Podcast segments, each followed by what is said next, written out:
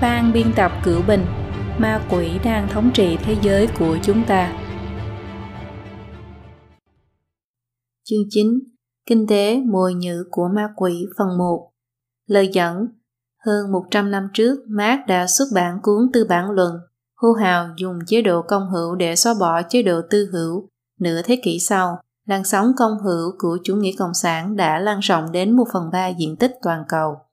Khoảng những năm 1990, chủ nghĩa cộng sản ở Đông Âu bị giải thể, rất nhiều quốc gia Đông Âu đành phải thực hiện liệu pháp cứu sốc để quay trở lại nền kinh tế thị trường. Một số quốc gia vốn không phải do đảng Cộng sản cầm quyền, nhưng lại tôn thờ chủ nghĩa xã hội, đã tiến hành quốc hữu hóa tài sản quốc gia. Quá trình thực hiện chế độ công hữu và kinh tế kế hoạch đã mang đến đói nghèo và thống khổ cho các quốc gia này họ cũng đành phải bắt đầu thực hiện kinh tế thị trường tự do một phần. Tà linh Cộng sản xâm lấn toàn cầu với mục đích thống trị thế giới. Những quốc gia này lần lượt từ bỏ chủ nghĩa cộng sản hoặc mô hình kinh tế xã hội chủ nghĩa. Đây chẳng phải là minh chứng cho sự thất bại của tà linh Cộng sản hay sao? Sự thực không đơn giản như vậy. Một trong những đặc điểm của tà linh Cộng sản là để đạt được mục tiêu cuối cùng của mình, nó không hề có nguyên tắc nào mà biến hóa khôn lường nguyên tắc của nó biến đổi theo ý muốn của nó. Phủ nhận một phần thủ đoạn của bản thân nó cũng là thủ đoạn để nó đạt được mục tiêu lớn hơn. Trong lĩnh vực kinh tế, nó cũng sử dụng thủ đoạn này. Phân tích cụ thể tình hình kinh tế thế giới hiện nay và thực chất đằng sau, chúng ta không thể không kinh ngạc khi phát hiện rằng móng vuốt ma quỷ của tà linh cộng sản sớm đã vươn tới từng ngóc ngách của lĩnh vực kinh tế. Trong các viễn cảnh tươi đẹp, trong sự sùng bái mù quáng vào chính phủ nền kinh tế của các quốc gia đang từng bước rời khỏi quỹ đạo của nền kinh tế tự do, mất đi đạo đức căn bản và rơi vào vòng khống chế của tà linh cộng sản. Do vậy, nhận rõ bộ mặt chân thực của nó để suy nghĩ và tìm ra đối sách là việc vô cùng cấp thiết. Mục 1. Các quốc gia phát triển ở phương Tây đang tham gia vào một hình thức khác của chủ nghĩa cộng sản. Marx đã nói trong tuyên ngôn đảng Cộng sản, những người theo đảng Cộng sản có thể khái quát lý luận của mình chỉ trong một câu, tiêu diệt chế độ tư hữu. Đối với con người mà nói cần phải tiêu diệt cá tính, tính độc lập và tự do của người tư sản. Đối với xã hội mà nói thì tức là lợi dụng chế độ chính trị của bản thân nó để từng bước đoạt lấy toàn bộ tư bản của giai cấp tư sản, tập trung toàn bộ công cụ sản xuất vào tay quốc gia, tức là nằm trong tay giai cấp thống trị là giai cấp vô sản. Để đạt được mục đích này, tà linh Cộng sản đã dùng biện pháp giết chóc và bạo lực ở những quốc gia Cộng sản. Tuy nhiên, ở những xã hội tự do thì biện pháp bạo lực của chủ nghĩa Cộng sản lại không có nhiều môi trường để phát huy. Vì vậy, tà linh Cộng sản đã sử dụng phương thức phi bạo lực, dùng các hình thức chủ nghĩa xã hội biến tướng, chia thành các giai đoạn khác nhau và các mức độ khác nhau để thẩm thấu vào toàn xã hội. Bề ngoài chúng ta khó mà phân biệt được. Rất nhiều chính sách kinh tế của các quốc gia phương Tây hiện nay trên bề mặt có vẻ như không phải là chủ nghĩa xã hội, tên gọi cũng không phải là chủ nghĩa xã hội, nhưng cuối cùng nó đều làm hạn chế, suy yếu, thậm chí tước đoạt tài sản tư hữu, làm suy yếu quyền tự do của doanh nghiệp, khuếch trương quyền lực của chính phủ, tiếp cận tới chủ nghĩa xã hội. Thủ đoạn sử dụng cũng bao gồm thu thuế cao, phúc lợi cao và nhà nước tích cực can thiệp vào nền kinh tế một cách toàn diện. Mục 1.1 thu thuế cao và phúc lợi cao ở các quốc gia phát triển phương Tây.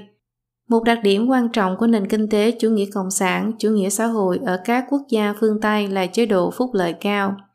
Những quốc gia phát triển phương Tây thực thi chính sách phúc lợi cao khiến cho những người đến từ các quốc gia cộng sản cảm thấy những chính sách đó rất giống với chủ nghĩa cộng sản. Mục 1.1.1 Chủ nghĩa xã hội biến tướng Bản thân chính phủ không tạo ra giá trị, ví như lông dê phải mọc trên thân con dê. Nguồn tiền để thực hiện phúc lợi cao đến từ các khoản thuế hoặc các khoản nợ của quốc gia, suốt cuộc thì người dân đều phải trả. Nợ quốc gia cuối cùng cũng do người nộp thuế trả, chẳng qua thời gian trả chậm hơn. Phúc lợi cao chính là hình thức chủ nghĩa xã hội biến tướng, chỉ có điều xã hội phương Tây không diễn ra cách mạng bạo lực của đảng Cộng sản mà thôi. Thu thuế cao đồng nghĩa với việc cưỡng chế chuyển giao một lượng lớn tài sản của tư nhân vào tay nhà nước để nhà nước thống nhất tiến hành hoạt động kinh tế và phân phối lại tài sản. Thực chất nó là hình thức biến tướng, dần dần tiến đến xóa bỏ tài sản tư hữu. Chính sách thu thuế cao so với chế độ công hữu và chủ nghĩa bình đẳng của chính quyền cộng sản tuy khác nhau về hình thức nhưng đều có cùng một mục đích.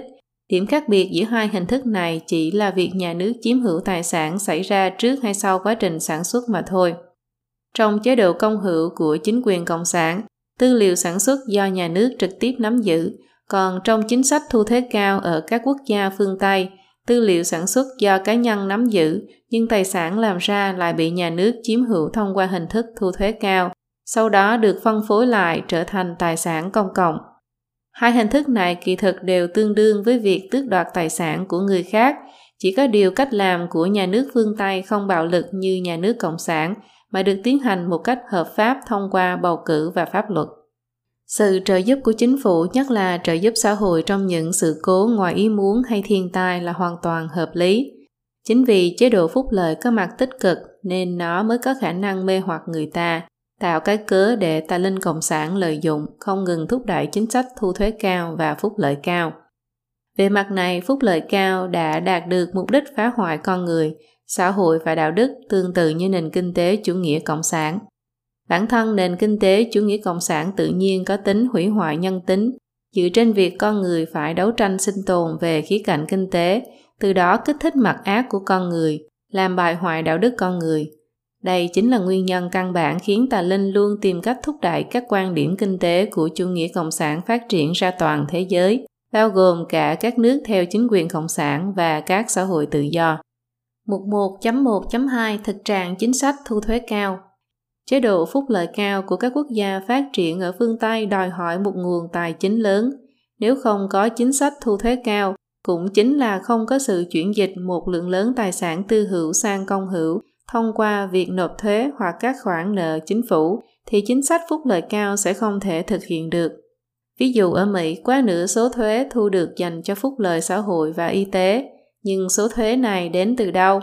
Hơn 80% nguồn thuế đến từ thuế thu nhập cá nhân và thuế an toàn xã hội, còn 11% đến từ thuế thu nhập doanh nghiệp.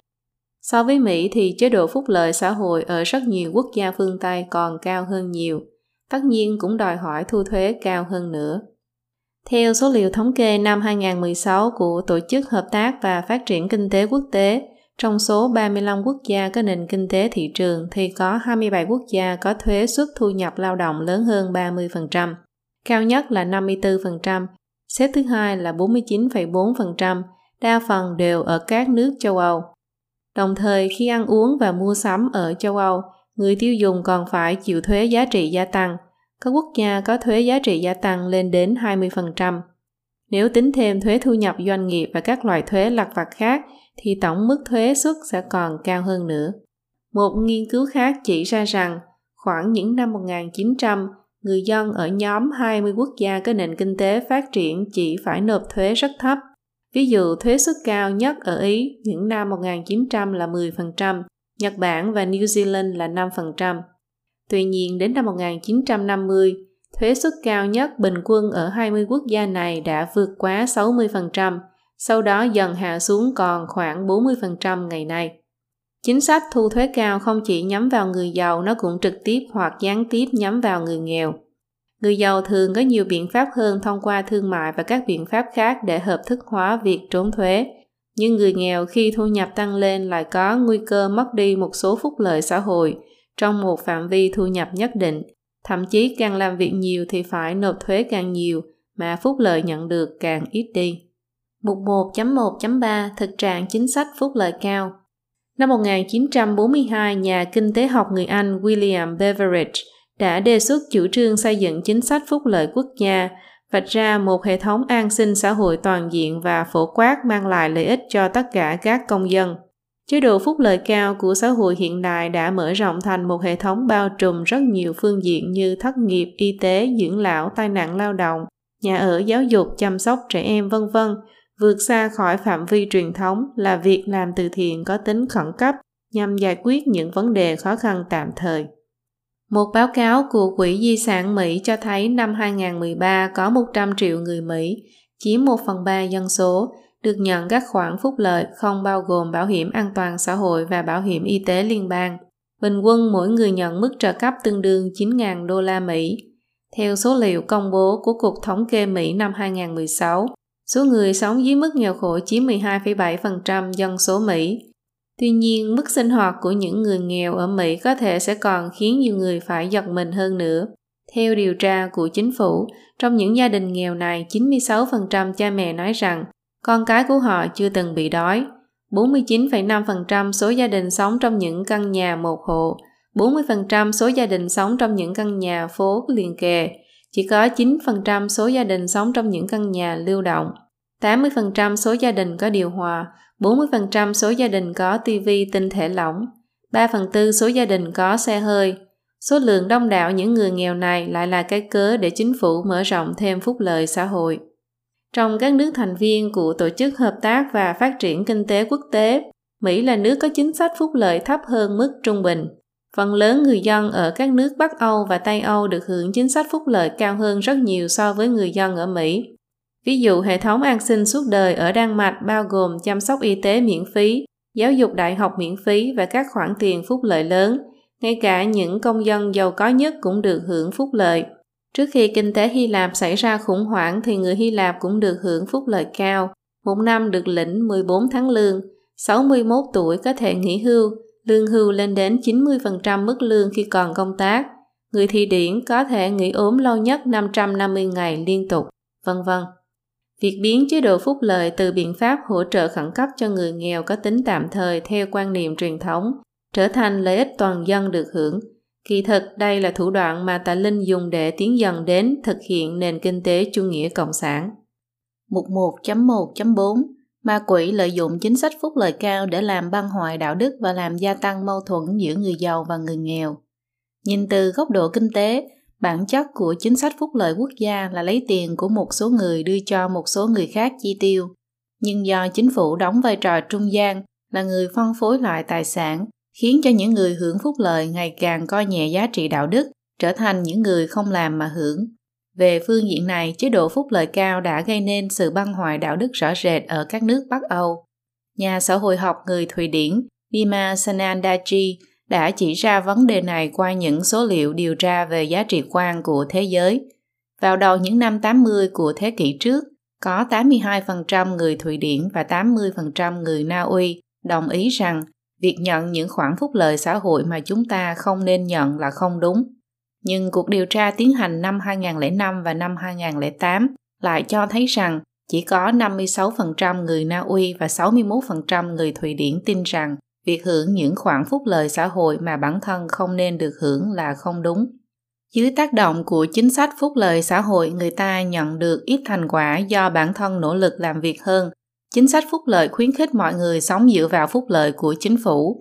Theo thời gian, quan niệm đạo đức của con người đã trở nên biến dị một cách vô thức. Sau mấy thế hệ những người trưởng thành trong chế độ phúc lợi, rất nhiều người đã dần dần mất đi tinh thần tự thân phấn đấu, độc lập chịu trách nhiệm cần cù của ông cha mình. Họ coi việc thụ hưởng phúc lợi trở thành một loại quyền lợi, thậm chí thành một loại nhân quyền. Họ đã dưỡng thành thói quen lệ thuộc vào chính phủ, thậm chí còn đòi hỏi ngược lại chính phủ. Quan niệm của con người đã thay đổi, gần như không thể quay lại quan niệm trước đây được nữa. Đây chính là thủ đoạn nước ấm nấu ếch. Nước ấm nấu ếch là câu chuyện ngụ ngôn của Trung Quốc. Khi thả con ếch thẳng vào nồi nước nóng, nó sẽ lập tức nhảy ra, nhưng nếu thả vào nồi nước lạnh rồi từ từ đun nóng, con ếch sẽ chết từ từ mà không biết. Ma quỷ lợi dụng chính sách phúc lợi cao để dần dần làm băng hoại đạo đức xã hội. Không chỉ vậy, chế độ phúc lợi cao còn tước đoạt đi quyền được làm việc thiện của những người làm từ thiện truyền thống và cũng tước đoạt đi cơ hội cảm ơn của những người nhận từ thiện. Phương thức giúp đỡ người nghèo trong xã hội truyền thống là do cá nhân tự quyết định cá nhân mỗi người xuất phát từ sự cảm thương mà trực tiếp hỗ trợ những người cần sự giúp đỡ, hoặc cá nhân quyên góp cho những tổ chức từ thiện như giáo hội, sau đó thông qua các tổ chức từ thiện để cứu trợ những người đói nghèo. Trong tình huống này, người cho tặng và người nhận đều rõ ràng. Người nhận vốn dĩ không có quyền yêu cầu người khác cứu trợ mình, nhưng khi nhận được giúp đỡ họ sẽ mang lòng biết ơn đối với người cho tặng mình. Lòng biết ơn này có thể khiến họ sau này nỗ lực thay đổi hoàn cảnh, bởi vì đó là tâm nguyện của người quyên tặng. Cũng có thể sau này khi cuộc sống tốt lên, họ sẽ quay lại làm việc thiện để giúp đỡ xã hội, họ cũng sẽ trở thành người cho tặng hoặc sẽ dùng cách nào đó để báo đáp người đã cho tặng mình. Tocqueville, nhà tư tưởng người Pháp đã quan sát thấy rằng trong hành động đạo đức truyền thống, tức là hành động làm từ thiện của cá nhân, sự cho đi và lòng biết ơn trong xã hội có tính bổ trợ cho nhau, có tác dụng tích cực nâng cao đạo đức của toàn xã hội. Mối quan hệ tình cảm hai chiều này đồng thời cũng có thể hóa giải mâu thuẫn và sự đối lập giữa người giàu và người nghèo, bởi vì việc làm từ thiện của cá nhân giúp liên kết hai giai tầng xã hội thông qua tình cảm và lợi ích. Chế độ phúc lợi cao ngày nay đã cắt đứt mối liên hệ giữa người cho tặng và người nhận. Một mặt người cho tặng bị cưỡng ép phải nộp thuế mà không xuất phát từ thiện tâm muốn cho tặng. Trên thực tế, họ bị cưỡng đoạt quyền được bố thí hành thiện. Mặt khác, người nhận không biết ai là người cho tặng. Bản thân chế độ phúc lợi quốc gia không phải là người cho tặng thực sự. Người cho tặng thực sự là người nộp thuế. Do vậy, họ cũng không có lòng biết ơn. Ngoài ra, Tuckviller còn chỉ ra rằng chế độ phúc lợi làm gia tăng mâu thuẫn giữa người giàu và người nghèo. Người giàu bị cưỡng chế giao nộp một phần tài sản, nhưng lại không thể được gặp trực tiếp người được cứu trợ mà đồng cảm với họ. Ngược lại, họ chỉ cảm thấy oán hận và khinh miệt những người ở giai tầng đói nghèo, coi những người này là những kẻ xa lạ tham lam. Đồng thời trong tâm người nghèo cũng sẽ nảy sinh sự bất mãn, bởi vì sự cứu trợ về vật chất được coi là việc đương nhiên, nhưng lại không thể giúp người ta no đủ. Một giai cấp nhìn thế giới bằng con mắt sợ hãi và thù hận, còn giai cấp kia lại nhìn những bất hạnh của bản thân bằng một con mắt phát vọng và đố kỵ.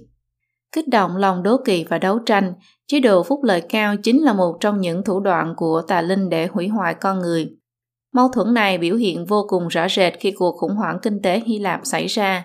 Tuy vậy đó không phải là mâu thuẫn giữa người giàu nhất và người nghèo nhất, mà là mâu thuẫn giữa đa số những người ở tầng lớp trung lưu và người giàu. Ở Hy Lạp, người ta không muốn đóng thuế cao, toàn dân trốn thuế nghiêm trọng. Báo The Economist nói, giới quan chức Hy Lạp gọi trốn thuế là phong trào toàn dân. Một khi nền kinh tế có vấn đề, vấn nạn người giàu trốn thuế lại càng nhức nhối hơn. Chính phủ Hy Lạp vì không muốn làm mất lòng cử tri, nên suốt một thời gian dài đã phát hành trái phiếu để bù đắp cho thâm hụt ngân sách do việc thu thuế không đủ. Để duy trì mức phúc lợi cao ngang bằng với các nước thành viên khác trong Liên minh châu Âu. Sau khi khủng hoảng xảy ra, khi chính phủ cần phải giảm phúc lợi, thì một làn sóng bất mãn của những người dân vốn đã quen được nuông chiều bằng phúc lợi cao bùng phát trên quy mô lớn. Dân chúng chỉ mũi nhọn vào những người giàu, họ yêu cầu phải thu thuế nhiều hơn từ những người giàu. Rốt cuộc là tầng lớp giàu có hay tầng lớp trung lưu phải chịu trách nhiệm cho cuộc khủng hoảng kinh tế này. Đây là một vấn đề khiến chính phủ phải đau đầu, nhưng cho dù thế nào, tà linh đã đạt được mục đích của nó là phá hoại đạo đức con người và xúi dục những nhóm người thù hận đấu tranh lẫn nhau. Chế độ phúc lợi thúc đẩy quan niệm không làm mà hưởng, điều này sẽ làm giảm đi tinh thần nỗ lực làm việc và tích cực phấn đấu của xã hội. Nó cũng sẽ khiến nền kinh tế bị tổn thương. Ba nhà kinh tế học gồm Martin Holla, Mario Lachner và Frederick Snyder đã tiến hành phân tích những tác động thực tế của chế độ phúc lợi xã hội và đưa ra số liệu chứng minh chế độ phúc lợi chắc chắn sẽ làm suy yếu động lực phát triển của xã hội, mà tác động này phải sau một thời gian rất lâu dài mới có thể thực sự biểu hiện ra. Họ kết luận rằng chế độ phúc lợi xã hội sẽ phá hủy đi nền tảng kinh tế của chính quốc gia đó. Mục 1.1.5 Chế độ phúc lợi tạo nên văn hóa đói nghèo Năm 2012, thời báo New York đã đăng bài báo với tiêu đề Việc kiếm lời bằng cách không cho trẻ biết chữ, kể một câu chuyện đau xót mà chế độ phúc lợi ở Mỹ ngày nay gây ra cho những gia đình nghèo. Rất nhiều gia đình đói nghèo sống trong những căn nhà lưu động ở chân núi Appalachian. Những phụ huynh này đã bắt con cái họ phải bỏ học vì họ lo lắng rằng nếu các em đi học sẽ biết đọc và gia đình họ sẽ không đủ điều kiện để nhận trợ cấp mù chữ mỗi tháng nữa. Những gia đình nghèo này nhận được một khoản tiền trợ cấp 698 đô la Mỹ mỗi tháng từ chương trình phụ cấp an sinh cho đến khi đứa trẻ được 18 tuổi. Chỉ vì khoản trợ cấp trước mắt mà đã khiến các bậc cha mẹ này hy sinh cả cơ hội học hành của con cái.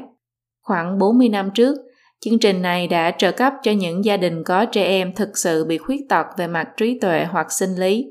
Tuy nhiên hiện nay hơn 55% số trẻ em khuyết tật được nhận trợ cấp không thể xác định rõ ràng có là người chậm phát triển trí tuệ hay không. Toàn nước Mỹ có 1,2 triệu trẻ em như vậy và cần 9 tỷ đô la Mỹ tiền trợ cấp mỗi năm từ những người nộp thuế. Ở đây, chính sách phúc lợi và sự tham lam của con người thúc đẩy lẫn nhau. Điều này tất nhiên không phải là ý định ban đầu của những người đề xuất chính sách phúc lợi, nhưng họ đã gián tiếp trợ giúp cho ma quỷ đạt được mục đích hủy hoại con người của nó. 100 năm trước, Tocqueville đã dự báo rằng chế độ phúc lợi sẽ không thể phân biệt được đúng đối tượng nào cần trợ cấp, tức là không phân biệt được người nhận trợ cấp bị rơi vào cảnh đói nghèo là do họ không nỗ lực vươn lên hay do họ thực sự gặp bất hạnh. Vì thế nó cũng không thể giúp đỡ một cách có hiệu quả những người thực sự cần giúp đỡ. Xét từ khía cạnh kinh tế, việc lạm dụng chính sách phúc lợi sẽ gây nên gánh nặng tài chính, nhưng đối với những trẻ em nghèo mà nói, chế độ phúc lợi mang đến những bi kịch còn lớn hơn. Nghiên cứu năm 2009 cho thấy 2 phần 3 số trẻ em nghèo khi đến 18 tuổi đều trở thành những người thụ hưởng từ chương trình trợ cấp an sinh dành cho người trưởng thành tàn tật, cũng có nghĩa là suốt đời họ sẽ không thể thoát khỏi cảnh đói nghèo. Dưới chế độ phúc lợi, định nghĩa tàn tật không ngừng được mở rộng các chính khách vì để lấy lòng cử tri mà không ngừng khuếch trương chế độ phúc lợi. Tuy nhiên mặt trái của chế độ phúc lợi lại dẫn đến lạm dụng phúc lợi, dẫn đến suy thoái đạo đức xã hội và nảy sinh nhiều vấn đề kinh tế. Đây là sự cố ý an bài của tà linh. Phúc lợi xã hội có thể được xem là một biện pháp cứu trợ khẩn cấp, nhưng không nên sử dụng thường xuyên. Phúc lợi xã hội có thể trợ giúp đối với những người gặp tai nạn do nguyên nhân ngoài ý muốn, như tai nạn lao động, bệnh tật, thiên tai, vân vân, nhưng nó không thể giải quyết tận gốc vấn đề đói nghèo. Lấy ví dụ nước Mỹ, tính đến năm 2014, trong vòng 50 năm từ khi Tổng thống Mỹ Johnson bắt đầu cuộc chiến chống đói nghèo, nước Mỹ đã tiêu tốn 2,2 nghìn tỷ đô la Mỹ thu từ người nộp thuế. Nhưng số liệu của Cục Thống kê Mỹ cho thấy, ngoài trừ hơn 10 năm đầu tiên, tỷ lệ người nghèo ở Mỹ trong gần 40 năm qua cơ bản được duy trì ổn định. Tỷ lệ nghèo không hề giảm xuống nhờ các chương trình cứu trợ. Nhà kinh tế học người Mỹ William Arthur Niskanen chỉ ra rằng chế độ phúc lợi là nguyên nhân gây ra văn hóa đói nghèo. Văn hóa đói nghèo bao gồm đói nghèo, sống lệ thuộc vào phúc lợi, quan hệ tình dục ngoài hôn nhân, tội phạm, bạo lực, thất nghiệp, nào phá thai vân vân.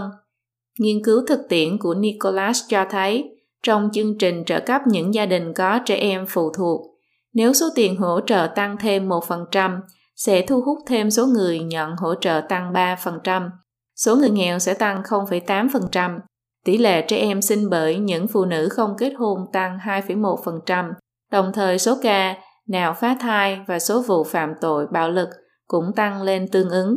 Điều này chứng tỏ rằng chính sách phúc lợi cao ngược lại khiến con người ỷ lại vào phúc lợi mà thiếu đi tinh thần trách nhiệm. Một hậu quả quan trọng của văn hóa đói nghèo là làm tan vỡ gia đình.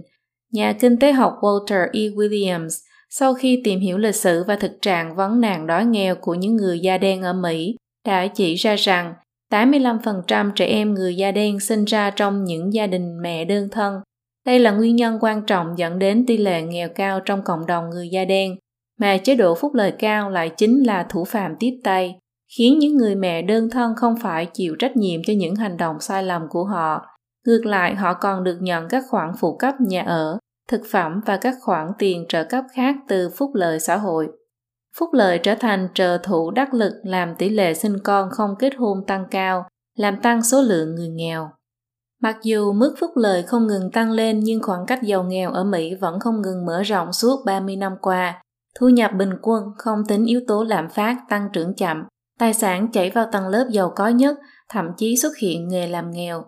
Càng như vậy thì các đảng phái cánh tả lại càng lấy việc giải quyết vấn đề người nghèo làm cái cớ để thúc đẩy mở rộng chính phủ, thu thuế cao, phúc lợi cao, từ đó khiến xã hội rơi vào cái vòng lẫn quẩn. Mùng 1.1.6 Phe cánh tả sử dụng chính sách phúc lợi để biến dân chúng thành kho phiếu bầu. Các chính khách phe cánh tả thường đưa ra những lý do nghe có vẻ cao thượng như cứu trợ người nghèo, công bằng xã hội để cổ suý cho chính sách phúc lợi cao, thu thuế cao nhằm đánh bóng tên tuổi của họ.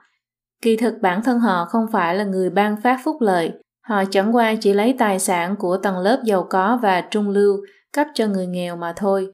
Tuy nhiên, sau khi chính sách phúc lợi làm rối loạn mối quan hệ giữa người cho và người nhận, những người chủ trương và quy định ra chính sách phúc lợi này lại dẫn dắt những người nhận phúc lợi hướng sự cảm ơn và báo đáp đến chính họ bằng cách bỏ phiếu bầu cho họ. Lợi dụng chính sách phúc lợi cao để biến quần chúng thành kho phiếu bầu cho mình, đây là hiện tượng phổ biến ở Mỹ và châu Âu.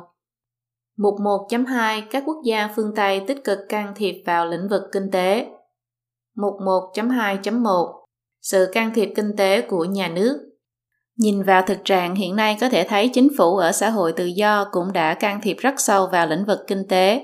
Một mặt là vì dưới ảnh hưởng của chính sách phúc lợi theo hình thái ý thức chủ nghĩa xã hội, chính phủ ngày càng nắm quyền phân phối tài sản. Mặt khác, xã hội phương Tây sau cuộc khủng hoảng kinh tế trong những năm 30 thế kỷ trước đã chịu ảnh hưởng mạnh mẽ của học thuyết kinh tế Keynes, khuyến khích nhà nước sử dụng chính sách tiền tệ và tài khóa để điều hành nền kinh tế. Trong xã hội bình thường, nhà nước có vai trò hữu hạn trong nền kinh tế. Thông thường nhà nước chỉ can thiệp vào nền kinh tế khi xảy ra khủng hoảng, tai họa tự nhiên hoặc trong một thời kỳ đặc thù hay tình huống đặc thù nào đó. Điều này là bình thường, nhưng hiện nay chủ nghĩa Keynes đã trở thành một loại trào lưu thời thượng. Chính phủ các nước đua nhau tích cực theo đuổi chính sách can thiệp vào nền kinh tế.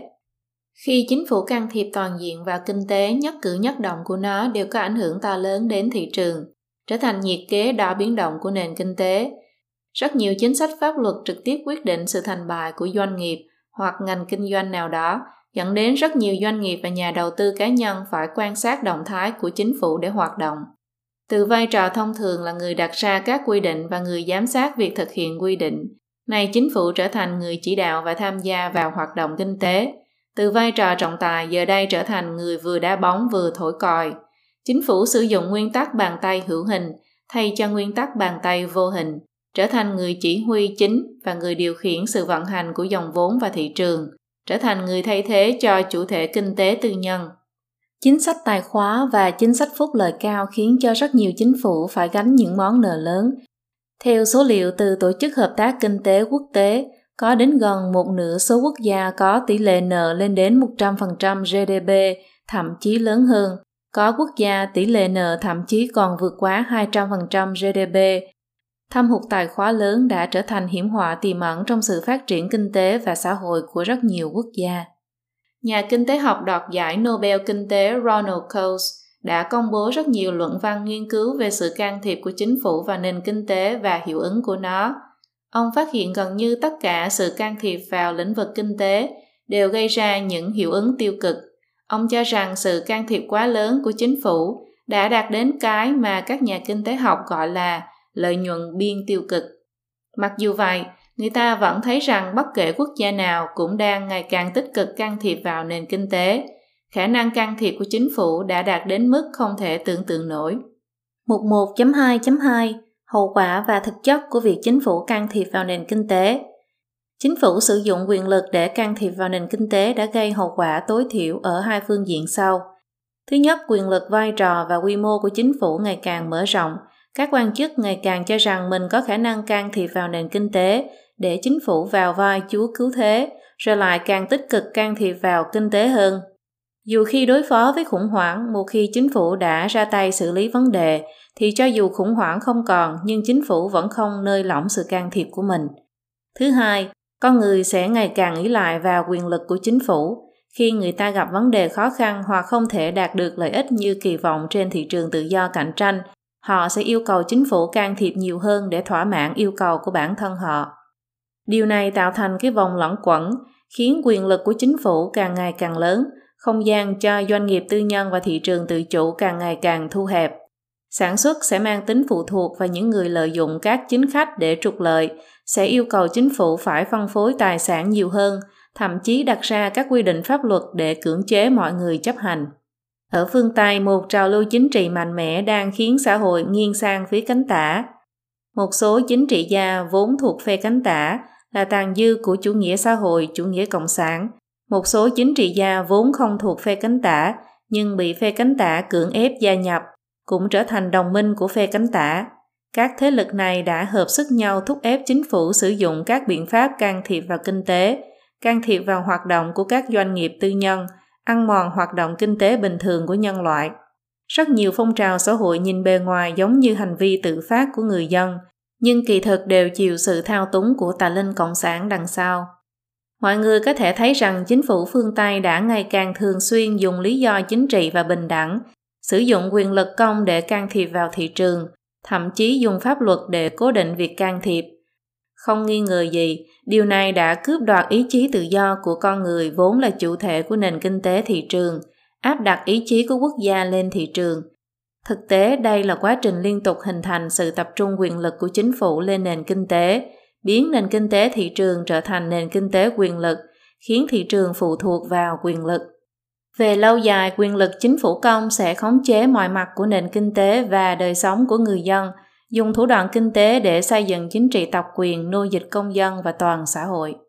Mỗi chính sách kinh tế nhìn bề ngoài có vẻ bình thường, nhưng trong quá trình lâu dài dần dần đi đến cực đoan, cứ như vậy tà linh cộng sản đang từng bước dẫn dắt nhân loại hướng đến chủ nghĩa cộng sản. Mục 1.2.3 Nền kinh tế chủ nghĩa xã hội sẽ dẫn đến chủ nghĩa cực quyền. Chính sách thu thuế cao, phúc lợi cao, sự can thiệp sâu của chính phủ chính là việc thực hiện chủ nghĩa xã hội dưới chế độ chủ nghĩa tư bản ở phương Tây. Nó phù hợp với tư tưởng cốt lõi của nền kinh tế kế hoạch, đều lấy danh nghĩa và quyền lực của chính phủ để thao túng kinh tế. Nó coi chính phủ là đấng toàn năng, coi chính phủ như thần. Điểm khác biệt là hiện nay sự can thiệp của chính phủ ở phương Tây còn chịu ức chế bởi lực lượng tự do trong dân chúng. Thêm vào đó là chế độ chủ nghĩa tư bản, cho nên nó không có biểu hiện cực đoan như nền kinh tế kế hoạch ở các quốc gia cộng sản. Nhà kinh tế, nhà tư tưởng nổi tiếng Hayek đã từng cảnh báo bất cứ kế hoạch tái phân phối nào do chính phủ thao túng và thực hiện trên quy mô lớn, trên thực tế đều sẽ can thiệp vào thị trường và tất nhiên cũng đều dẫn đến thể chế chính trị cực quyền, mà điều này không liên quan gì tới dân chủ. Ông cho rằng chủ nghĩa xã hội ở Âu Mỹ hiện nay Tuy rằng có điểm khác biệt với chế độ công hữu và kinh tế kế hoạch trước kia, nó chủ yếu thông qua việc thu thuế và chế độ phúc lợi xã hội để tiến hành phân phối lại thu nhập một cách rộng rãi, nhưng hình thức này cũng sẽ dẫn đến hậu quả nô dịch giống như chế độ công hữu, chỉ có điều sẽ chậm hơn, gián tiếp hơn và không toàn diện như chế độ công hữu mà thôi.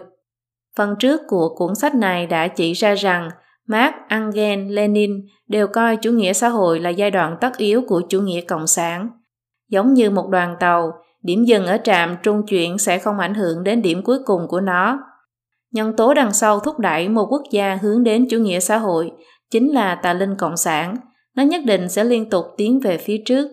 Xã hội nhân loại về phương diện kinh tế và các phương diện khác một khi quay lưng lại với truyền thống và tiếp thu những giá trị quan của tà linh cộng sản – đi theo đường tà thì không cần quan tâm tốc độ thế nào, chỉ cần phương hướng không thay đổi thì sớm muộn cũng sẽ đi đến điểm cuối của con đường. Điểm cuối của con đường khi đã rời xa truyền thống này không phải thiên đường nhân gian mà là hủy diệt nhân loại. Trên thực tế, ma quỷ không hề quan tâm thiên đường có thành hiện thực không, nó cũng biết đó chỉ là những lời dối trá để lừa người, chỉ cần có thể hủy diệt nhân loại thì ma quỷ đã mãn nguyện rồi. Mục 2. Nền kinh tế Trung Cộng, mô hình kinh tế quái thai của chủ nghĩa xã hội. Sau khi trải qua nghèo đói và thống khổ do chế độ công hữu và nền kinh tế kế hoạch mang lại, Trung Cộng đành phải thực hiện cái gọi là cải cách mở cửa, cũng gọi là kinh tế thị trường. Rất nhiều người tưởng rằng Trung Cộng đang thực hiện theo chủ nghĩa tư bản, kỳ thực không phải. Mục 2.1 Tà linh Cộng sản không hề buông lỏng sự khống chế đối với kinh tế Trung Quốc Trung Cộng bắt đắc dĩ đành phải cởi trói trong lĩnh vực kinh tế để một bộ phận kinh tế bước vào kinh tế thị trường và cho phép duy trì một bộ phận kinh tế tư nhân nhất định. Nhưng điều này không có nghĩa là ma quỷ cộng sản buông lỏng sự khống chế của nó. Ngược lại, đây chỉ là thủ đoạn mà tà linh lợi dụng để duy trì sự tồn tại của bản thân nó và lừa dối thế giới mà thôi. Mô hình kinh tế Trung Cộng hoàn toàn là một thứ quái thai, là sự kết hợp kỳ dị giữa chủ nghĩa xã hội, chủ nghĩa quốc gia và kinh tế thị trường. Trên bề mặt, mặc dù nền kinh tế có một bộ phận là doanh nghiệp tư nhân, nhưng Trung Cộng lại chưa từng thừa nhận quyền sở hữu tài sản vĩnh viễn của người dân. Do đó tất cả tài nguyên bao gồm cả đất đai cơ bản vẫn thuộc sở hữu nhà nước, thuộc nền kinh tế công hữu. Đồng thời Trung Cộng lợi dụng quyền lực nhà nước để khống chế tất cả cơ chế vận hành của nền kinh tế. Nó vẫn tồn tại kế hoạch nhà nước khổng lồ vốn thuộc nền kinh tế tập quyền. thị trường chỉ là thủ đoạn mà chính phủ dùng để thúc đẩy kinh tế. Nó không có tính độc lập thực sự, cũng không có cơ chế phù hợp với thị trường, không minh bạch về pháp lý và quyền sở hữu. Tỷ giá không được tự do biến động, tài sản cũng không được tự do ra vào, doanh nghiệp nước ngoài không được tự do hoạt động. Để khuyến khích xuất khẩu, chính phủ Trung Cộng đã đưa ra chính sách hoàn thuế và giảm thuế xuất khẩu cho doanh nghiệp, với mục đích dùng giá thấp để đánh bại những đối thủ cạnh tranh, gây nhiễu loạn hoạt động ngoại thương bình thường của thế giới. Mọi hoạt động kinh tế phải phù hợp với yêu cầu của chính trị, hoạt động kinh tế và các tài nguyên kinh tế của doanh nghiệp và cá nhân đều phải phụ thuộc vào chính trị. Chúng có thể bị chiếm đoạt bất cứ lúc nào vì lý do chính trị. Chính vì thấy được những nguyên nhân này, nên các nước theo kinh tế thị trường ở châu Âu và châu Mỹ vẫn luôn không thừa nhận Trung Quốc có nền kinh tế thị trường. Rất nhiều người trong chính phủ phương Tây từng ngây thơ cho rằng sự phát triển kinh tế sẽ mang lại tự do dân chủ cho Trung Quốc về mặt chính trị. Nhưng không may là Trung Cộng chỉ dùng chất dinh dưỡng của chủ nghĩa tư bản để nuôi lớn cơ thể chủ nghĩa xã hội. Nó liều chết bám chặt lấy bóng ma của chủ nghĩa cộng sản. Trung Cộng càng có nhiều tiền hơn thì lại càng bức hại và đàn áp dân chúng tàn khốc hơn. Bắt đầu từ tháng 7 năm 1999, Trung Cộng phát động cuộc bức hại lên 100 triệu người tu luyện Pháp Luân Công. Cuộc chiến tranh không khói súng chống lại giá trị phổ quát chân thiện nhẫn này vẫn tiếp diễn cho đến ngày nay. Năm 2013, Trung Cộng đã tiêu tốn hơn 700 tỷ nhân dân tệ, làm cái gọi là phí giữ vững sự ổn định để trấn áp người dân. Mục 2.2 Sự thật đằng sau sự tăng trưởng kinh tế Trung Quốc Sự tăng trưởng GDP của Trung Quốc gần 40 năm qua khiến rất nhiều người có vẻ như đã thấy được tính ưu việt của nền kinh tế chủ nghĩa xã hội, khiến rất nhiều người phương Tây, bao gồm cả những người nổi tiếng trong giới chính trị và học thuật, phải thay đổi cách nhìn, phải khen ngợi hiệu quả của thể chế cực quyền. Thực ra, mô hình kinh tế Trung Cộng không thể sao chép được Nguyên nhân phát triển kinh tế của nó một mặt đã chứng minh vấn đề nội tại của nền kinh tế chủ nghĩa xã hội, mặt khác nó làm nổi bật nguy cơ đáng sợ gây ra bởi một nền kinh tế quyền lực vô đạo đức. Sự tăng trưởng kinh tế của Trung Quốc 40 năm qua có liên quan mật thiết đến một số phương diện nhân tố sau. Thứ nhất, sự nới lỏng chế độ kinh tế công hữu, bãi bỏ nền kinh tế kế hoạch hóa tập trung ở trung ương Khôi phục kinh tế tư nhân và doanh nghiệp tư nhân khiến cho nền kinh tế Trung Quốc có động lực phát triển mạnh mẽ.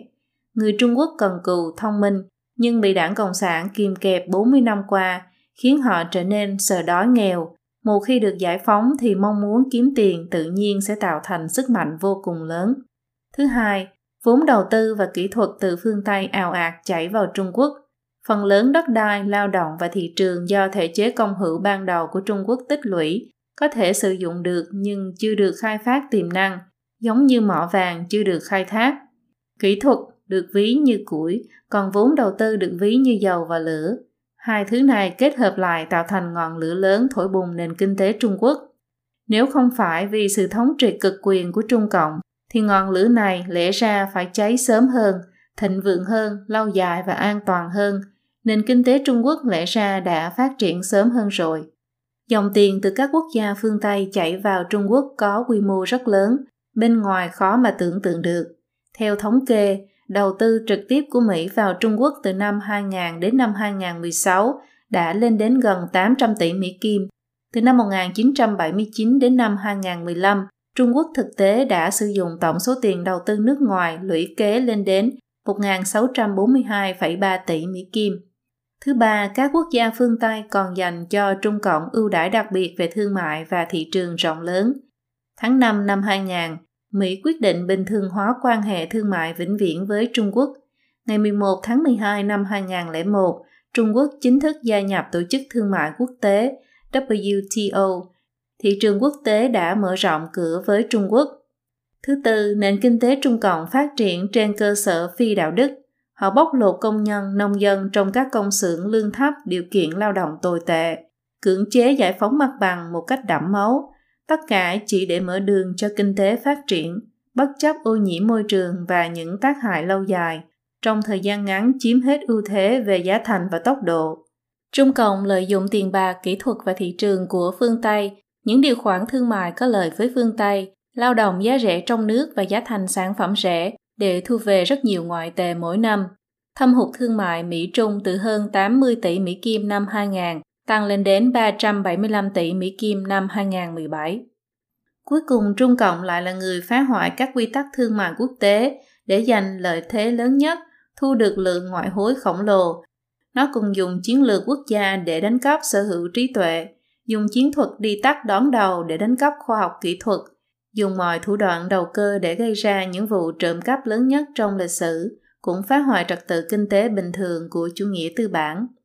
Theo báo cáo công bố năm 2017 của Ủy ban Bảo vệ quyền sở hữu trí tuệ Mỹ, Trung Quốc mỗi năm gây thiệt hại cho Mỹ từ 225 đến 600 tỷ Mỹ Kim thông qua việc làm hàng giả, phần mềm lậu và ăn cắp bí mật công nghiệp của Mỹ. Thống kê trên chưa bao gồm việc vi phạm quyền sáng chế phổ biến ở Trung Quốc.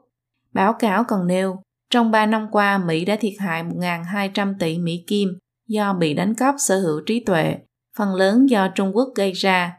Báo cáo tháng 11 năm 2015 của Văn phòng Cục Tình báo Quốc gia Mỹ cho thấy hoạt động gián điệp kinh tế của hacker máy tính gây thiệt hại cho Mỹ 400 tỷ Mỹ Kim mỗi năm. 90% hoạt động gián điệp đến từ Trung Quốc.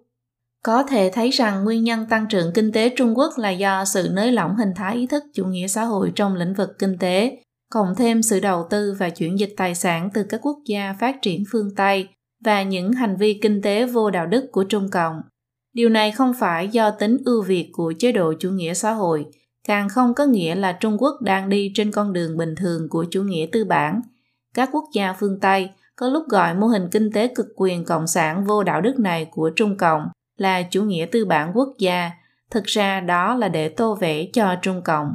Dưới chế độ cực quyền cộng sản, kinh tế chỉ là tỳ nữ của chính trị, biểu tượng kinh tế thị trường chỉ là kỹ xảo để nó trêu đùa thế giới mà thôi.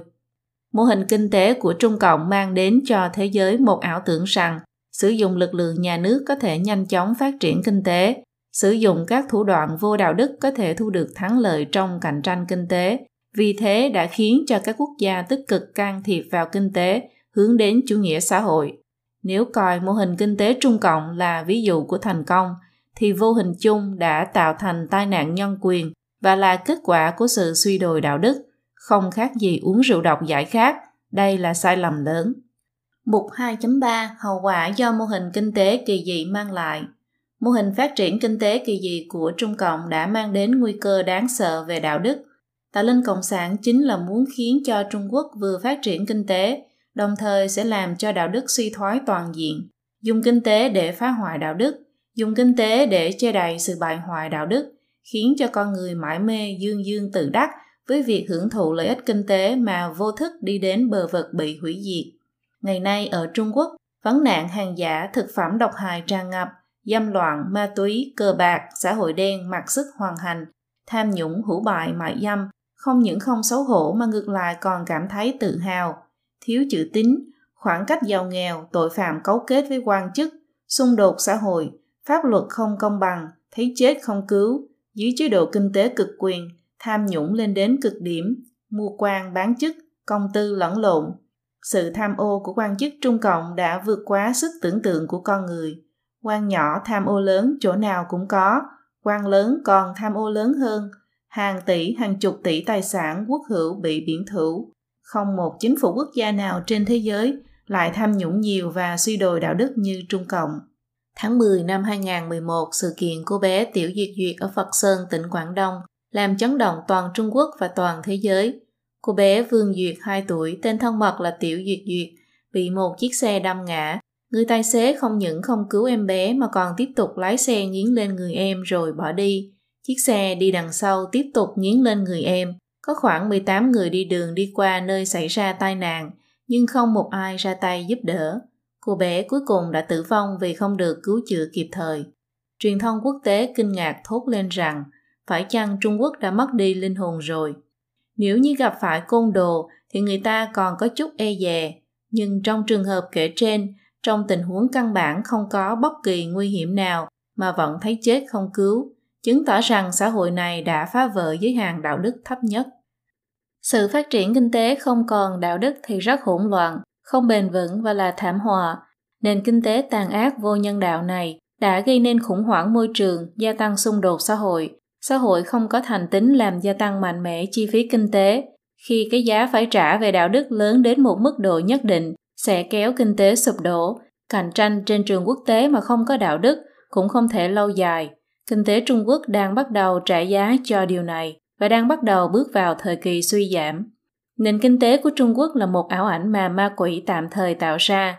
Trung Quốc chỉ có thể được gọi là nước yếu hùng mạnh. Biểu hiện phồn vinh được tạo ra do tăng trưởng kinh tế nhanh trong thời gian gần đây, chỉ giống như xây lâu đài trên cát, bất cứ lúc nào cũng có thể bị hủy hoại vì sự suy thoái toàn diện của đạo đức và sự khủng hoảng toàn diện của xã hội. Nếu không thoát ra khỏi cái thông lọng này của ma quỷ, thì với mô hình kinh tế hiện nay, Trung Quốc sẽ không thể có một tương lai tốt đẹp, bởi vì tà linh cộng sản vốn không quan tâm và cũng sẽ không giúp kinh tế Trung Quốc thực sự phát triển bền vững. Mục đích thực sự của nó chính là hủy diệt. Mục 3. Chủ nghĩa xã hội đưa các quốc gia kém phát triển đi vào ngõ cụt. Mục 3.1 Bóng ma kinh tế của các quốc gia cộng sản Đông Âu cũ vẫn ám ảnh.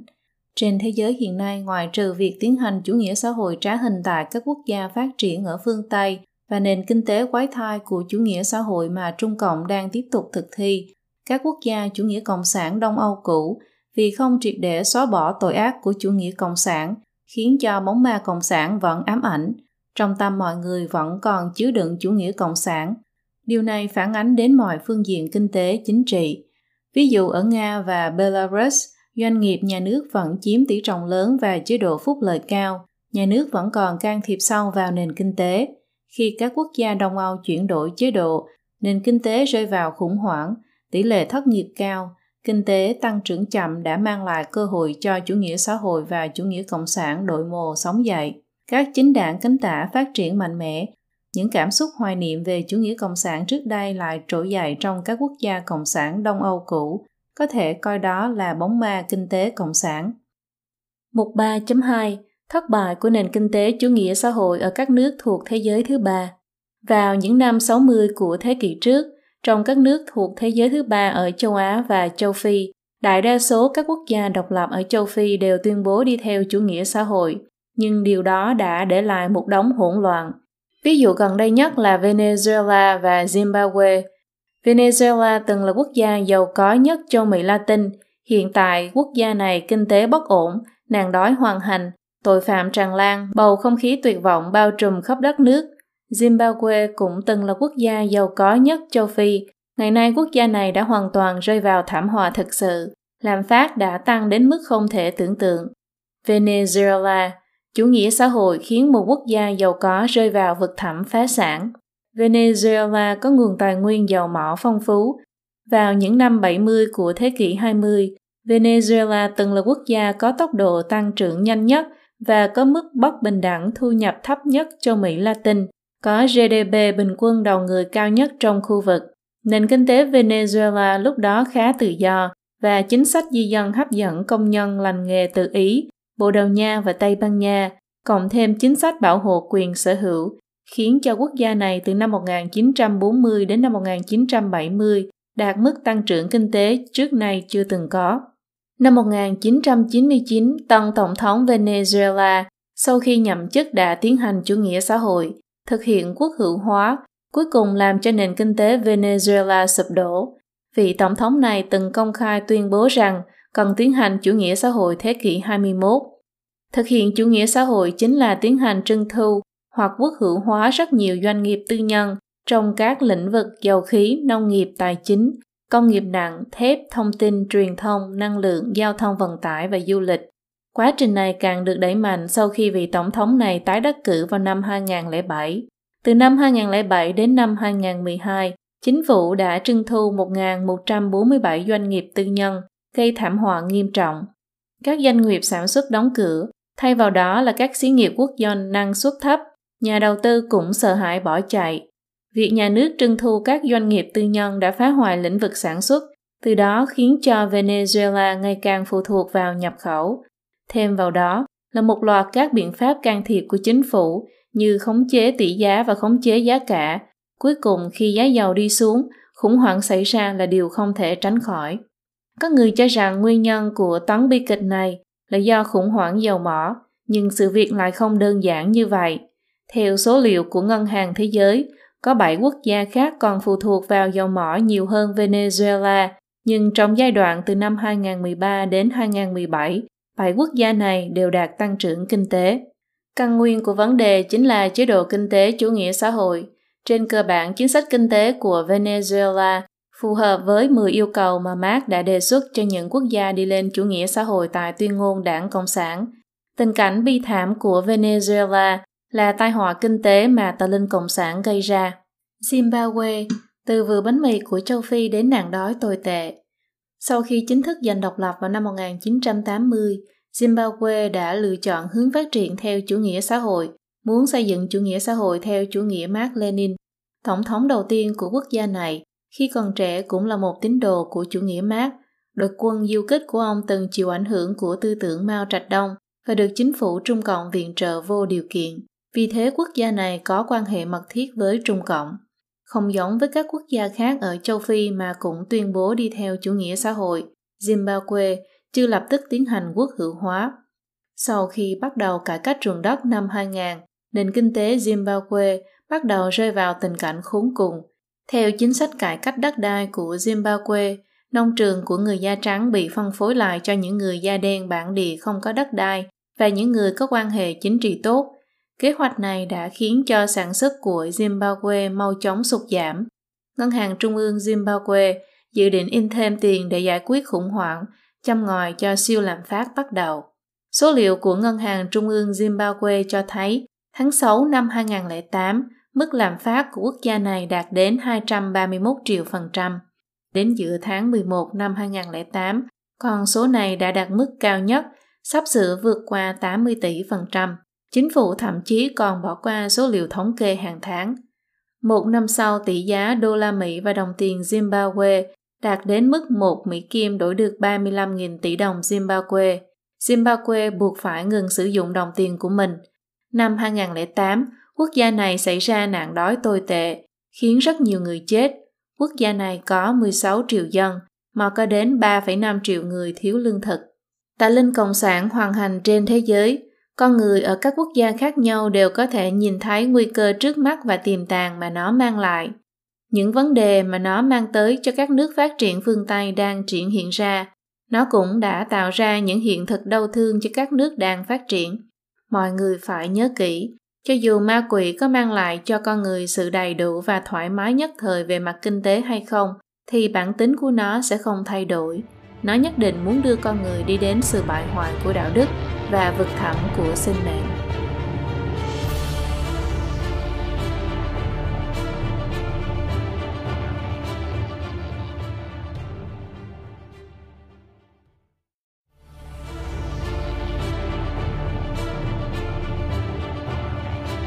ban biên tập cửu bình, ma quỷ đang thống trị thế giới của chúng ta chương 9 kinh tế mồi nhữ của ma quỷ phần 2 Mục 4 chế độ công hữu và nền kinh tế kế hoạch là chế độ nô dịch trái với đạo trời. Trời đã tạo ra con người ban cho con người trí tuệ và thể lực và cũng an bài cho con người nguyên lý sống cơ bản qua việc bỏ công sức lao động mà nhận được của cải vật chất chính đáng. Trong tuyên ngôn độc lập của Mỹ viết, Chúng tôi cho rằng những chân lý sau đây là hiển nhiên. Đấng sáng tạo đã tạo ra mỗi cá nhân bình đẳng và ban cho họ những quyền tất yếu và bất khả xâm phạm, trong đó có quyền được sống, quyền được tự do và mưu cầu hạnh phúc. Những quyền lợi này tất nhiên cũng bao gồm quyền sở hữu và quyền định đoạt đối với tài sản. Nhưng trong tuyên ngôn đảng Cộng sản, Marx lại nêu rõ, người theo đảng Cộng sản có thể khái quát lý luận của mình trong một câu, tiêu diệt chế độ tư hữu, chính là phải thực hiện chế độ công hữu. Chế độ công hữu tất nhiên phải xây dựng nền kinh tế kế hoạch. Chế độ này về bản chất là chế độ nô dịch trái với đạo trời, đi ngược lại nhân tính con người. Mục 4.1 Chế độ công hữu là gông xiềng của ma quỷ trói lên cổ nhân dân. Nhà tư tưởng người Mỹ Fred Squash, người tuyên phong của phong trào chống Cộng sản, trong cuốn sách bản tính khó đổi của những người theo chủ nghĩa cộng sản đã kể một câu chuyện về hai cuộc phỏng vấn do một phóng viên thực hiện tại hai xưởng xe hơi của Mỹ và Liên Xô. Hỏi, ai là người sở hữu công xưởng này? Công nhân đáp, chúng tôi là người sở hữu. Hỏi, vậy ai là chủ sở hữu của mảnh đất này? Công nhân đáp, chúng tôi là người sở hữu. Hỏi, Ai là người sở hữu những chiếc xe hơi được sản xuất ra từ công xưởng này? Công nhân đáp, chúng tôi là người sở hữu. Bên ngoài tòa nhà có một bãi đổ xe rất lớn, có ba chiếc ô tô đậu ở một góc. Phóng viên hỏi, ai là người sở hữu những chiếc xe đang đổ ở bãi đổ xe đằng kia? Công nhân đáp, chúng tôi là người sở hữu chúng nhưng trong đó một chiếc do giám đốc nhà máy sử dụng, một chiếc do bí thư đảng ủy sử dụng, một chiếc do cảnh sát chìm sử dụng. Anh phóng viên này lại đến một nhà máy xe hơi ở Mỹ để hỏi những người công nhân ở đó những câu hỏi tương tự. Hỏi, ai là người sở hữu công xưởng này? Công nhân đáp, Henry Ford là người sở hữu. Hỏi, vậy ai là chủ sở hữu của mảnh đất này? Công nhân đáp, Henry Ford là người sở hữu. Hỏi, ai là người sở hữu những chiếc xe hơi được sản xuất ra từ công xưởng này? Công nhân đáp, Henry Ford là người sở hữu. Bên ngoài tòa nhà có một bãi đổ xe rất lớn trong đó chặt kín các loại xe ô tô sản xuất tại Mỹ. Phóng viên hỏi, ai là người sở hữu những chiếc xe đang đổ ở bãi đổ xe đằng kia? Công nhân đáp, à, những chiếc xe đó là của chúng tôi đấy. Câu chuyện này đã thể hiện một cách sống động sự khác nhau về kết quả do chế độ công hữu và chế độ tư hữu mang lại. Trong chế độ công hữu, các loài tài nguyên bị nhà nước chiếm hữu, thành quả lao động cũng bị nhà nước chiếm hữu, vì thế không có bất cứ cơ chế nào khuyến khích động viên tính tích cực và tinh thần sáng tạo của con người. Người ta cũng không có tinh thần trách nhiệm đối với tài sản do họ không có quyền sở hữu tài sản cá nhân. Trên danh nghĩa tài sản công hữu là sở hữu của nhà nước, là sở hữu của toàn dân, nhưng thực tế lại mặc định do một cá nhân và một giai tầng đặc biệt sở hữu, cuối cùng hình thành những cá nhân có đặc quyền và giai tầng có đặc quyền. Nhân tố quan trọng nhất của phát triển kinh tế là con người. Chế độ công hữu phong bế động lực và sức sản xuất của con người, tất nhiên sẽ làm giảm tinh thần hăng hái làm việc, giảm hiệu suất lao động, gây lãng phí quá nhiều và sản xuất sụt giảm. Từ những nông trại tập thể ở Liên Xô, những nồi cơm to của công xã nhân dân ở Trung Quốc cho đến cả Campuchia, Bắc Triều Tiên, kết quả mà chế độ công hữu mang lại là tình cảnh thiếu đói ở khắp nơi, hàng triệu người chết vì nạn đói do con người gây ra. Chế độ tư hữu phù hợp với bản tính tự nhiên của con người. Con người lao động để mưu sinh, như con thuyền xuôi theo dòng nước, còn chế độ công hữu lại đi ngược lại bản tính tự nhiên này, như con thuyền bơi ngược dòng vậy. Trong bản tính tự nhiên của con người có mặt thiện, mặt ác, chế độ tư hữu bổ trợ cho mặt thiện trong bản tính con người, thúc đẩy con người lao động chăm chỉ và tiết kiệm, còn chế độ công hữu phóng đại, mặt ác trong nhân tính, gia tăng sự lười biếng và đố kỵ của con người.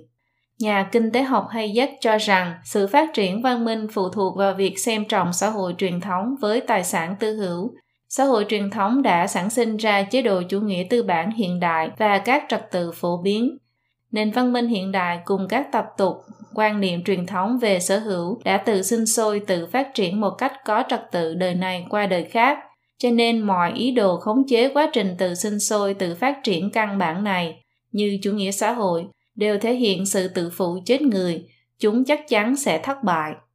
Nếu nói rằng chế độ tư hữu không thể tách rời tự do vậy thì chế độ công hữu cũng không thể tách rời toàn trị và cưỡng chế chế độ công hữu quốc hữu hóa tất cả tài nguyên đồng nghĩa với việc tước đoạt đi mọi điều kiện kinh tế đảm bảo cho sự sinh tồn của người dân biến tất cả mọi người trở thành người phụ thuộc và nô lệ của nhà nước.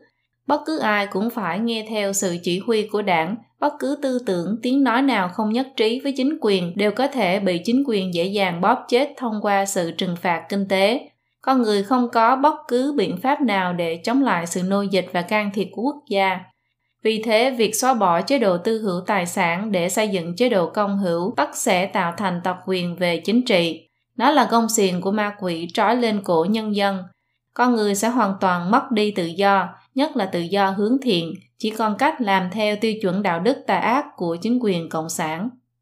Có người nói, quyền lực không thể tư hữu, tài sản không thể công hữu, nếu không thì cánh cửa hòa loạn lớn sẽ mở ra cho con người. Quả đúng như vậy. Mục 4.2 Mô hình kinh tế quyền lực toàn năng như kinh tế kế hoạch là cầm chắc thất bại. Dưới sự sắp xếp của cơ chế kinh tế kế hoạch, toàn bộ việc phân bổ sản xuất, tài nguyên và việc phân phối sản phẩm trong xã hội đều hoàn toàn phải thực thi theo kế hoạch thống nhất mang tính mệnh lệnh và cưỡng chế của nhà nước. Điều này hoàn toàn khác hẳn so với việc lập kế hoạch của một công ty hay cá nhân bình thường. Cơ chế kinh tế kế hoạch hiển nhiên có rất nhiều khiếm khuyết. Đầu tiên nó đòi hỏi phải tập hợp một lượng thông tin, số liệu khổng lồ để có thể vạch ra kế hoạch sản xuất hợp lý. Nhưng đối với mỗi quốc gia, đặc biệt là với những quốc gia đông dân hiện nay mà nói, những thông tin số liệu có liên quan quả là nhiều không tưởng tượng nổi. Như cục vật giá của Liên Xô phải quy định giá cả cho 2,4 triệu chủng loại hàng hóa.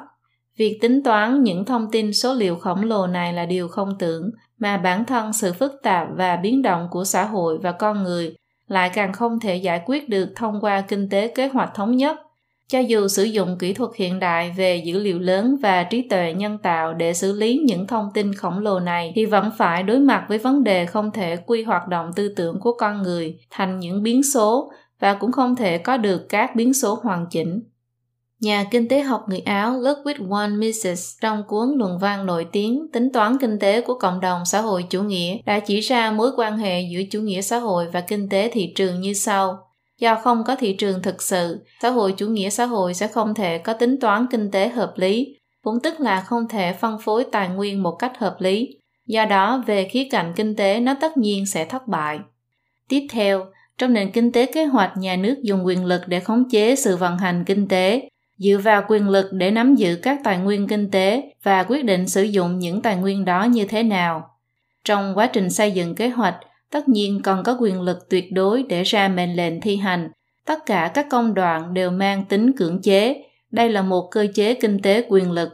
Kinh tế quyền lực tất nhiên trước tiên phải đáp ứng nhu cầu của chính phủ, đáp ứng yêu cầu về chính sách, chứ không xuất phát từ nhu cầu của người dân. Khi sản xuất không phù hợp với quy luật vận hành kinh tế, quyền lực nhà nước chắc chắn sẽ trà đạp và bóp méo sự vận hành kinh tế, từ đó gây ra hàng loạt vấn đề về kinh tế. Trong nền kinh tế kế hoạch, chính phủ với năng lực có hạn lại đóng vai trò một vị thần toàn năng. Nó có thể dùng quyền lực để bóp méo sự vận hành kinh tế, nhưng nó chắc chắn sẽ thất bại. Chế độ kinh tế kế hoạch và nền chính trị dùng áp lực cao là một thể thống nhất không thể tách rời được. Kế hoạch quốc gia tất nhiên sẽ có khiếm khuyết, vì thế khi xảy ra vấn đề tất yếu sẽ nảy sinh những nghi ngờ từ người dân và nội bộ chính phủ. Người công quyền sẽ cảm thấy quyền lực của mình bị đe dọa, dẫn đến kết quả tất yếu là trấn áp chính trị và thanh trừng chính trị. Mao Trạch Đông đã gạt bỏ quy luật kinh tế mà cưỡng chế thực hiện kế hoạch đại nhảy vọt, kết quả là gây ra nạn đói lớn trong 3 năm, khiến quyền lực của bản thân ông ta bị đe dọa. Mối đe dọa này lại chính là động cơ quan trọng khiến ông ta phát động cuộc cách mạng văn hóa sau này.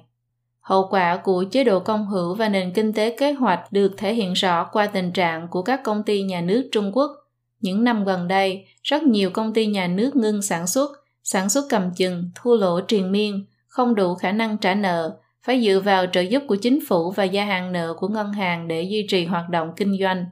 Do các công ty này thời gian dài sống bằng hút máu từ nền kinh tế quốc dân nên chúng bị gọi là các công ty thay ma. Theo báo cáo, Trung Quốc có 150.000 công ty nhà nước, ngoại trừ các công ty nhà nước lũng đoạn trong lĩnh vực dầu khí viễn thông lợi nhuận của các công ty nhà nước khác gần như rất thấp hoặc thua lỗ nghiêm trọng.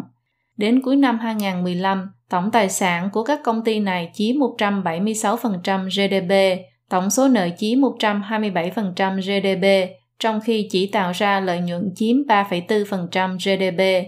Có nhà kinh tế cho rằng các công ty thay ma này đang trói buộc nền kinh tế Trung Quốc. Đồng thời, nền kinh tế kế hoạch đã hoàn toàn tước đoạt quyền tự do kinh tế của con người. Việc nhà nước cưỡng chế sắp xếp cuộc sống của người dân thực chất là biến tất cả mọi người thành công cụ và nô lệ để tà linh cộng sản khống chế mọi mặt đời sống của họ, thực chất là nhốt con người vào một nhà ngục vô hình, cưỡng chế lấy đi ý chí tự do mà thần ban cho con người, thay đổi thế giới nhân sinh mà thần ban cho con người. Đây là thể hiện của kinh tế tà linh cộng sản, đi ngược với thần, đi ngược với đạo trời. Mục 5 Lý luận bóc lột của chủ nghĩa mác là luận điệu hoang đường, đảo ngược thiện ác, kích động thù hận. Marx cho rằng chỉ có lao động mới sáng tạo ra giá trị. Nếu một công ty đầu tư 10 triệu đô la Mỹ vào năm nay và công ty đó bán sản phẩm thu về 11 triệu đô la Mỹ, như vậy khoản lợi nhuận 1 triệu đô la Mỹ đều do công nhân viên của công ty đó tạo ra. Căn cứ theo lý luận của Marx, tư bản không tạo ra giá trị, tức những tư liệu sản xuất của công ty như cửa hàng, hàng hóa vân vân cũng do vốn tư bản đầu tư mà có. nó chỉ chuyển hóa thành một bộ phận của giá thành và giá trị do công nhân viên của công ty tạo ra, tức 11 triệu đô la Mỹ, trong đó bao gồm tiền lương của công nhân viên, cũng chính là giá cả của sức lao động, cao hơn chi phí của công ty. Phần lợi nhuận 1 triệu đô la Mỹ thu được chính là giá trị thặng dư do công nhân viên tạo ra. Phần giá trị thặng dư này bị ông chủ chiếm lấy, tức là không phải bỏ ra gì cả. Từ đó Mark tuyên bố rằng chính ông ta đã tìm ra được bí mật kiếm tiền của các nhà tư bản. Ông ta cho rằng đây chính là căn nguyên tội lỗi của giai cấp tư sản. Nhà tư bản đầu tư xây dựng nhà máy và mở công ty đương nhiên vì muốn có lợi nhuận. Theo quan điểm của Mark, điều này không tránh khỏi phải bóc lột giai cấp vô sản. Nguồn gốc của tội ác bóc lột này là do chế độ tư bản chủ nghĩa tạo ra, nó thuộc về toàn bộ giai cấp tư sản. Vì thế Mark đã đưa ra kết luận Muốn tiêu diệt tội ác bóc lột này thì cần phải phá hủy toàn bộ xã hội tư bản chủ nghĩa, cũng chính là tiêu diệt giai cấp tư sản, đem toàn bộ tài sản của các nhà tư sản xung công, xây dựng một xã hội theo chế độ công hữu, tiến hành chủ nghĩa cộng sản. Lý luận hoang đường của Marx về sự bóc lột chủ yếu thể hiện ở hai phương diện. Đầu tiên, nó phân chia con người thành hai nhóm giai cấp đối lập nhau, chính là giai cấp tư sản nắm giữ tư bản và giai cấp vô sản không nắm giữ tư bản, Thực tế từ xưa đến nay các giai tầng trong xã hội không hề tồn tại ranh giới không thể vượt qua, giữa các giai tầng luôn luôn luân chuyển qua lại lẫn nhau. Vào thời đó, một người thuộc giai cấp vô sản chỉ cần mua cổ phần để có quyền sở hữu một phần công ty nào đó thì người đó đã không còn là giai cấp vô sản nữa. Nếu giai cấp vô sản và giai cấp tư sản có thể tùy ý chuyển đổi như vậy, thì việc phân định rõ hai giai cấp như vậy không có ý đồ nào khác ngoài việc kích động đấu tranh. Mặt khác, thông qua một hệ thống lý luận được dàn dựng công phu, nó đã lừa gạt mọi người dùng tiêu chuẩn mà nó tạo ra để thay thế tiêu chuẩn đạo đức truyền thống, để đánh giá thiện ác đúng sai. Cũng có nghĩa là việc đánh giá một cá nhân tốt hay xấu không dựa trên phẩm chất đạo đức của người đó, mà dựa trên việc người đó có nắm giữ tư bản hay không. Chỉ cần là giai cấp tư sản thì đều có tội, vì họ dựa vào tư bản để bóc lột giai cấp vô sản công nhân. Vì giai cấp vô sản là giai cấp bị áp bức bóc lột, do đó họ đương nhiên chiếm được vị trí ưu thế về đạo đức bất kể họ đối xử thế nào với các nhà tư bản họ đều có thể vênh váo ngẩng cao đầu.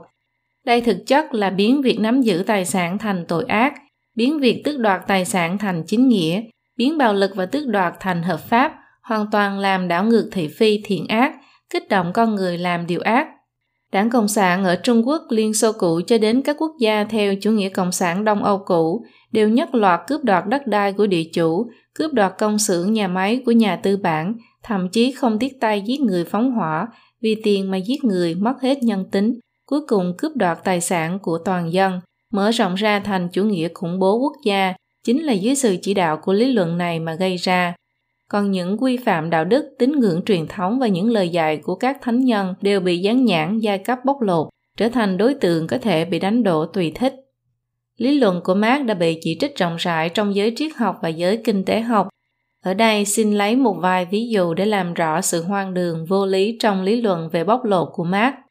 Marx cho rằng lao động tạo ra giá trị, giá trị được quyết định bởi thời gian lao động cần thiết của xã hội. Bản thân lý luận này là sai. Giá trị không phải là thuộc tính khách quan cố hữu của sản phẩm, con người đa phần dựa vào cung và cầu để định ra thuộc tính chủ quan của sản phẩm, rất nhiều nhà kinh tế học đã từng nghiên cứu về vấn đề nguồn gốc của giá trị. Những lý luận của họ hoàn toàn khác với lý luận một chiều phiến diện của Marx về giá trị. Hiện nay đa số các nhà kinh tế học đều cho rằng có rất nhiều nhân tố tham gia tạo nên giá trị, tối thiểu bao gồm đất đai, vốn tư bản, lao động, khoa học kỹ thuật, tổ chức quản lý, rủi ro đầu tư, vân vân. Hoạt động kinh tế là một hệ thống phức tạp liên quan đến các công đoạn sản xuất khác nhau, yếu tố sản xuất khác nhau và cần có phương thức quản lý nhất định. Mỗi người đóng một vai trò khác nhau và không thể thiếu đối với toàn bộ chuỗi sản xuất, họ đều có đóng góp tạo nên giá trị thặng dư. Ví dụ nếu một nhà tư bản dự định đầu tư 1 triệu đô la Mỹ để thuê hai kỹ sư thiết kế sản xuất một sản phẩm đồ chơi, đồng thời lại thuê một nhân viên phát triển thị trường để quảng bá sản phẩm đồ chơi đó. Hai năm sau, Sản phẩm đồ chơi được tiếp nhận rộng rãi, nhà tư bản kiếm được một khoản lợi nhuận lớn 50 triệu đô la Mỹ. Có phải hai kỹ sư và nhân viên phát triển thị trường này đã bỏ rất nhiều thời gian lao động để tạo ra cái gọi là giá trị thặng dư 50 triệu đô la Mỹ này không? Hiển nhiên là không phải. Sở dĩ sản phẩm đồ chơi này có thể kiếm được hàng chục triệu đô la lợi nhuận là vì sáng kiến tạo ra món đồ chơi đã đáp ứng được nhu cầu của mọi người. Tầm nhìn thị trường, năng lực tổ chức, quản lý và dũng khí chấp nhận rủi ro vân vân của nhà tư bản cũng góp phần tạo nên giá trị của sản phẩm đồ chơi đó. Nếu chúng ta giả thiết rằng sáng kiến tạo ra sản phẩm đồ chơi này là của một trong hai kỹ sư, thì khoản lợi nhuận 50 triệu đô la Mỹ này có phải là giá trị thặng dư từ sáng kiến tạo ra sản phẩm đồ chơi của kỹ sư đã bị nhà tư bản chiếm hữu mà không hoàn lại chút nào không? Cũng không phải. Bởi vì nếu kỹ sư này cho rằng sáng kiến tạo ra món đồ chơi của mình không nhận được thù lao xứng đáng, thì anh ta hoàn toàn có thể tìm một công ty khác trả một mức lương cao hơn. Trong thị trường tự do, sự cạnh tranh này cuối cùng sẽ đạt đến cân bằng. Những công ty cướp đoạt lợi nhuận không hợp lý sẽ bị loại khỏi thị trường. Ngoài ra, vốn tư bản vốn có độ trễ. Trong 2 năm, nhà tư bản cần phải tiết giảm chi phí, không thể chi tiêu đến khoản tiền này. Đây cũng là công sức mà nhà đầu tư bỏ ra. Do vậy, việc nhà đầu tư nhận được thêm khoản thù lao này cũng là chính đáng, giống như cho vay tiền sẽ nhận được tiền lãi vậy. Tham gia quyết định giá trị của sản phẩm còn có rất nhiều nhân tố ngẫu nhiên. Những nhân tố ngẫu nhiên này chỉ có thể được giải thích một cách hợp lý khi tham chiếu theo văn hóa và tín ngưỡng truyền thống. Trong một số tình huống, việc giá trị được tăng thêm hay bị tổn thất có thể hoàn toàn không liên quan tới cái gọi là lao động xã hội. Ngày nay, một viên kim cương có giá trị hàng chục triệu đô la Mỹ, nhưng 5.000 năm trước, vì xã hội không có nhu cầu nên giá trị của nó có thể không đáng một xu. Một người được thừa kế một mảnh đất hoang từ ông bà tổ tiên, nhưng có thể vì gần đó có một thành phố sắp khởi công hoặc bên dưới mảnh đất đó, người ta phát hiện một mỏ đất hiếm mà khiến cho giá trị mảnh đất có thể đột nhiên tăng gấp trăm lần. Giá trị tăng thêm này không hề cần đến bất kỳ sức lao động nào của con người. Món tài sản khổng lồ từ trên trời rơi xuống này có lúc cũng được gọi là may mắn. Trong quan niệm văn hóa truyền thống phương Đông và phương Tây, đều cho rằng đây là đặc ân do thần ban cho con người.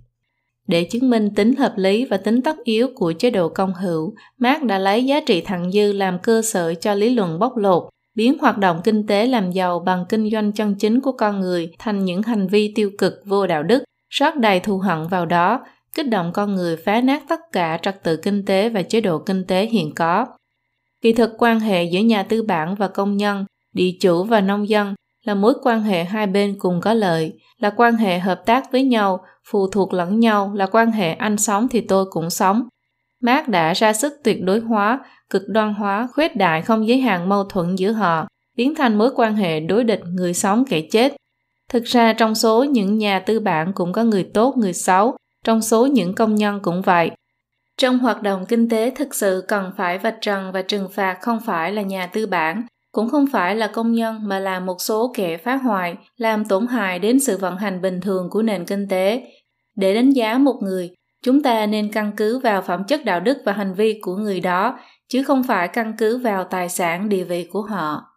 Con người có thể bằng nỗ lực của bản thân để cải biến tình hình kinh tế và địa vị của mình.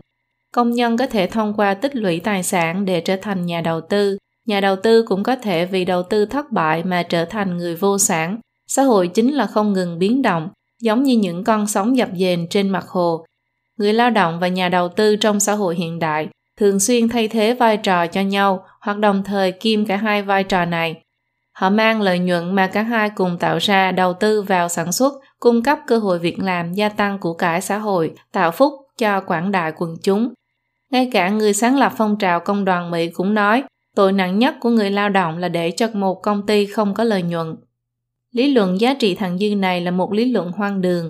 Nó dán nhãn bóc lột lên tất cả hoạt động kinh doanh chính đáng của người sở hữu đất đai và nhà tư bản, kích động ngọn lửa ngùng ngục thù hận và đấu tranh, nuốt chửng hàng nghìn hàng vạn sinh mệnh con người. Mục 6. Căn nguyên độc hại của chủ nghĩa bình quân tuyệt đối là thù hận và đố kỵ. Mục 6.1 Chủ nghĩa bình quân tuyệt đối được xây dựng trên cơ sở thù hận và đố kỵ. Chủ nghĩa cộng sản tuyên truyền cái kết quả bình đẳng, chủ nghĩa bình quân tuyệt đối. Một mặt nó tỏ ra vô cùng quang minh chính đại, khiến rất nhiều người tin tưởng nó một cách mù quáng, mà khác nó lại kích động sự thù hận và đố kỵ của con người. Biểu hiện về phương diện kinh tế là người ta không thể khoan dung với những người giàu có hơn mình, những người có cuộc sống tốt hơn mình, có công việc nhẹ nhàng hơn mình, có điều kiện tốt hơn mình. Người ta muốn mọi thứ phải bình đẳng, anh có tôi cũng phải có anh có thể đạt được thì tôi cũng phải đạt được. Điều đó được gọi một cách đẹp đẽ là mọi người đều bình đẳng, thế giới đại đồng. Tư tưởng chủ nghĩa bình quân tuyệt đối ít nhất thể hiện ở hai phương diện. Thứ nhất, đối với những người chưa đạt được trạng thái bình đẳng, việc xúi dục họ bất mãn với địa vị kinh tế của mình là linh đan của ma quỷ để kích động thù hận. Nó kích thích tư tưởng không an phận của con người người khác có thì mình cũng phải có hơn nữa còn dùng thủ đoạn không chính đáng thậm chí dùng bạo lực để cướp đoạt. Biểu hiện cực đoan là phá hủy tài sản của người khác dùng thủ đoạn bất hợp pháp để giết người cướp của độc ác nhất là phát động cách mạng bạo lực. Để xúi dục sự bất mạng của con người, Marx phân chia xã hội thành hai giai cấp đối lập hoàn toàn dựa trên quan hệ sở hữu tư liệu sản xuất. Ở nông thôn là địa chủ và nông dân, ở thành thị là nhà tư bản và công nhân, khiến con người vì đố kỵ mà thù hận những người đối lập với mình, khiến giai cấp này phải lấy mạng giai cấp kia. Địa chủ thì giàu, nông dân thì nghèo. Vậy làm thế nào? Cướp. Địa chủ dựa vào cái gì mà giàu? Muốn giàu thì mọi người cùng giàu. Thế là Trung Cộng hô hào nông dân làm cải cách ruộng đất, chính là đánh thổ hào để phân chia ruộng đất, cướp đoạt ruộng đất của địa chủ, ai không chịu thì giết, còn phải diệt cỏ tận gốc. Đảng Cộng sản trước tiên kích động lũ côn đồ lưu manh lười nhát đi gây chuyện, dương khảm Nga của tiểu thư, phu nhân nhà giàu cũng có thể giảm đạp lên. Tiếp đến cưỡng ép tất cả những người nông dân đứng lên đấu tranh với địa chủ, hàng triệu địa chủ bị rơi đầu. Thứ hai, đối với những người cơ bản đã có trạng thái bình đẳng, tư tưởng này thể hiện ra có gì tốt thì mọi người chia đều nhau, ai lộ diện thì công kích người đó, làm nhiều hay làm ít đều như nhau, làm hay không làm cũng như nhau. Trên bề mặt xem ra mọi người đều giống nhau, nhưng con người có sự khác nhau về cá tính, trí lực, thể lực, chuẩn mực đạo đức, nghề nghiệp, chức vụ, giáo dục, hoàn cảnh sống, mức độ chịu khổ, nhẫn nại, tinh thần sáng tạo, vân vân. Đóng góp cho xã hội cũng khác nhau. Sao có thể đòi hỏi kết quả giống nhau được? Nhìn từ góc độ này thì không bình đẳng mới là bình đẳng thực sự. Bình đẳng mà chủ nghĩa cộng sản truy cầu mới là bất bình đẳng và bất công thực sự. Người xưa trung quốc nói rằng thiên đạo thù cần tức đạo trời đền đáp cho người cần cù phấn đấu vươn lên. Ông trời sẽ căn cứ theo nỗ lực mà mỗi cá nhân bỏ ra để đền đáp cho họ tương xứng. Sự bình đẳng tuyệt đối không thể tồn tại trong cuộc sống hiện thực. Dưới sự chỉ đạo của tư tưởng chủ nghĩa bình quân tuyệt đối, làm việc xấu và làm việc tốt cũng như nhau, chăm chỉ làm việc và lười nhác cũng như nhau. Kẻ lười nhác giả tạo thì được quan tâm, người có tài năng cần cù lao động thì bị trừng phạt thậm chí bị người khác oán hận và kỳ thị. Mỗi cá nhân đều đi chậm lại, nhìn vào người đi chậm nhất mà sánh bước, tạo nên hiện tượng kỳ quái, kinh tế đồng loạt đi xuống. Kỳ thực là muốn mọi người đều trở nên lười biếng, đều chờ người khác bỏ công sức, còn bản thân thì nhân tiện hưởng lợi, hoặc không làm mà hưởng, hoặc lấy thứ của người khác mà mình không có, gây nên hiện tượng đạo đức đồng loạt trượt dốc cái hận và đố kỵ thúc đẩy chủ nghĩa bình quân tuyệt đối là căn nguyên độc hại trong quan điểm kinh tế của chủ nghĩa cộng sản. Thiện ác trong con người là đồng thời tồn tại. Tín ngưỡng phương tây nói về bảy loại tội. Văn hóa phương Đông nói con người có Phật tính và ma tính, biểu hiện của Phật tính là thiện lương, chịu khổ, biết nghĩ cho người khác, biểu hiện của ma tính là ích kỷ, lười biếng, đố kỵ, ác độc, cường bạo, cướp bóc, dựng chuyện thị phi, giả dối, thù hận, phát cuồng, dâm loạn, bạo ngược, coi mạng người như cỏ rác, không làm mà hưởng vân vân. Chế độ kinh tế cộng sản cố ý kích phát ma tính của con người, phóng đại mặt ác của con người như đố kỵ, tham lam, lười biếng vân vân khiến con người đánh mất bổn phận làm người phải có, vứt bỏ giá trị quan truyền thống hàng nghìn năm qua.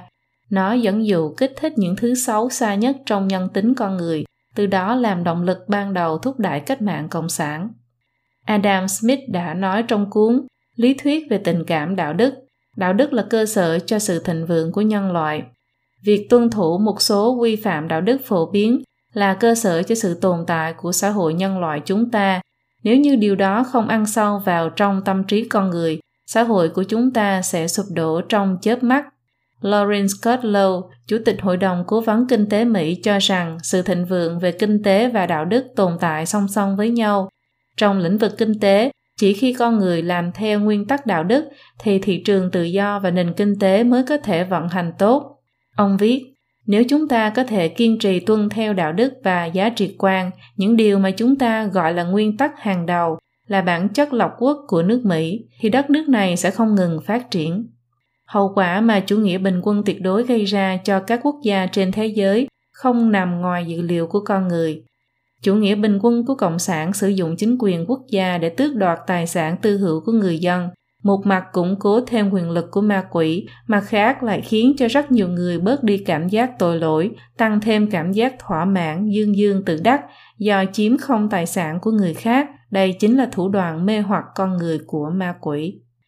Mục 6.2 Thúc đẩy quyền bình đẳng về kinh tế là bàn đạp để tiến lên chủ nghĩa cộng sản. Dưới ảnh hưởng của tư tưởng bình quân tuyệt đối, xã hội phương Tây rầm rộ kêu gọi xã hội công bằng, yêu cầu quy định mức lương tối thiểu, xóa bỏ tình trạng bất bình đẳng, cùng làm cùng hưởng, vân vân. Những yêu cầu này đều hướng tới sự bình đẳng về kết quả, ẩn chứa đằng sau đó là nhân tố tà linh cộng sản. Nếu không chú ý, người ta sẽ dễ dàng rơi vào cạm bẫy của ma quỷ. Ma quỷ đứng đằng sau những người cổ suý các phong trào kháng nghị này. Nó kỳ thực không hề quan tâm liệu những nhóm người yếu thế này có được bình đẳng hay không, địa vị của họ có được cải thiện hay không. Nó chỉ lợi dụng những phong trào này để kích động tâm lý bất mãn của con người mà thôi. Nếu thành công thì nó lại càng được thể tiến tiếp, lại tiếp tục đòi hỏi quyền bình đẳng trong lĩnh vực mới, vĩnh viễn không có điểm dừng. Nếu không thành công, nó liền tạo ra một cuộc chiến dư luận và tiếp tục kích động tâm lý bất mãn, gia tăng quan niệm về quyền bình đẳng của mọi người, gây dư luận rộng rãi trong xã hội. Tạ Linh dùng nhiều phương thức khác nhau kích động sự bất mãn của mọi người trong nhiều lĩnh vực xã hội. Một khi những bất mãn này cộng hưởng với nhau, đồng thời bộc phát thì sẽ khiến xã hội càng thêm hỗn loạn và tạo thời cơ cho cách mạng nổ ra. Kẻ thao túng đằng sau luôn có thể tìm ra một bộ phận yếu thế nhất trong cộng đồng, rồi kích động những người này yêu cầu quyền bình đẳng về kinh tế. Quá trình này có thể liên tục lặp đi lặp lại. Nếu không đạt được bình đẳng tuyệt đối, thì nhất quyết không dừng lại. Những cái gọi là kháng nghị đòi công bằng xã hội đã trở thành bàn đạp của tà linh cộng sản để hướng tới chủ nghĩa cộng sản. Dưới sự thao túng của tà linh cộng sản, một sự thật không thể chối cãi là các quốc gia phương Tây đang dần dần bị chủ nghĩa cộng sản nuốt chửng. Trong thực tiễn, những biện pháp cụ thể này thường không mang lại kết quả như mong muốn, đối tượng còn được bảo vệ lại bị kỳ thị và đả kích. Ví dụ như quy định mức lương tối thiểu, bên ngoài là bảo vệ quyền lợi của công nhân nhưng lại khiến cho rất nhiều nhà máy phải cân nhắc vấn đề giá thành quá cao mà không thuê công nhân nữa, dẫn đến nhiều công nhân hơn bị thất nghiệp.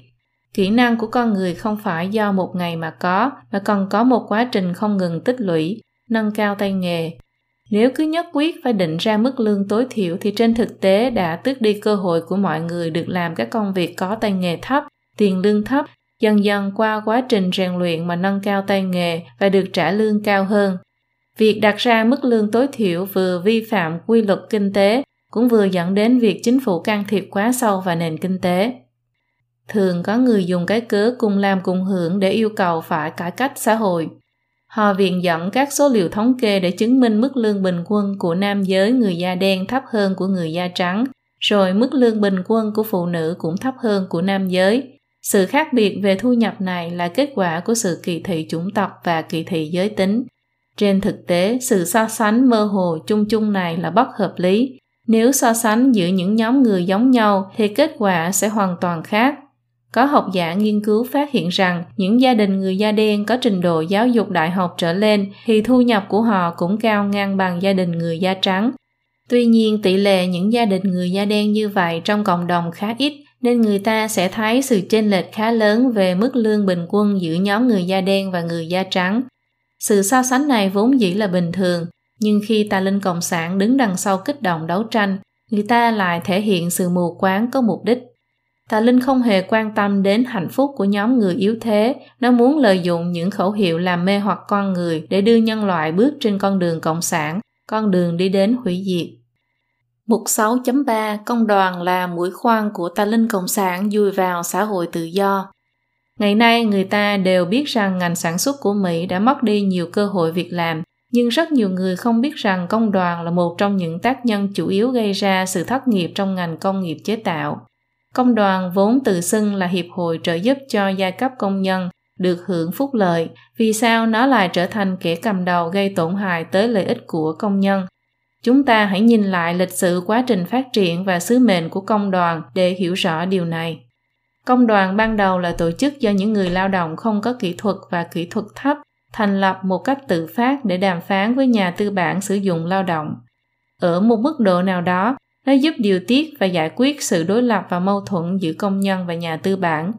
Nhưng tà linh cộng sản đã biến công đoàn trở thành công cụ chính sách, công cụ để tiến hành phong trào chủ nghĩa cộng sản khi bàn về vấn đề công đoàn engel đã nêu rõ, đấu tranh tăng lương, giảm giờ làm và toàn bộ hoạt động mà các công đoàn đang làm hiện nay không phải là mục đích của bản thân nó, mà chỉ là một thủ đoạn, là một thủ đoạn cực kỳ cần thiết và hữu hiệu.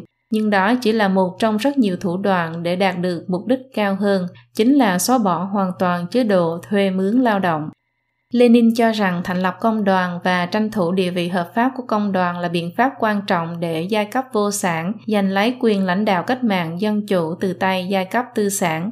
Công đoàn sẽ trở thành xương sống của đảng và là lực lượng nòng cốt trong đấu tranh với giai cấp tư sản.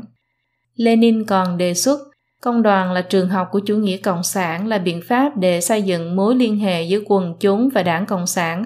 Thông qua các công tác hàng ngày mà thuyết phục quần chúng, thuyết phục họ từ chủ nghĩa tư bản quá độ sang chủ nghĩa cộng sản là bồn chứa nước của chính quyền quốc gia.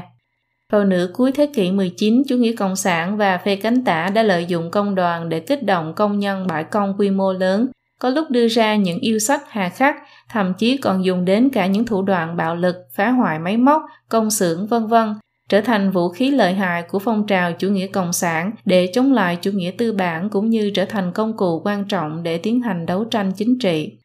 Tà linh cộng sản chỉ sợ thiên hạ chưa đủ loạn, như thế nó mới có thể nhân lúc loạn mà trục lợi đục nước béo cò. Tháng 10 năm 1905, công nhân ở Nga tổ chức cuộc đại bãi công chính trị trên toàn nước Nga. Số người tham gia lên đến 1,7 triệu người, khiến kinh tế toàn quốc tê liệt.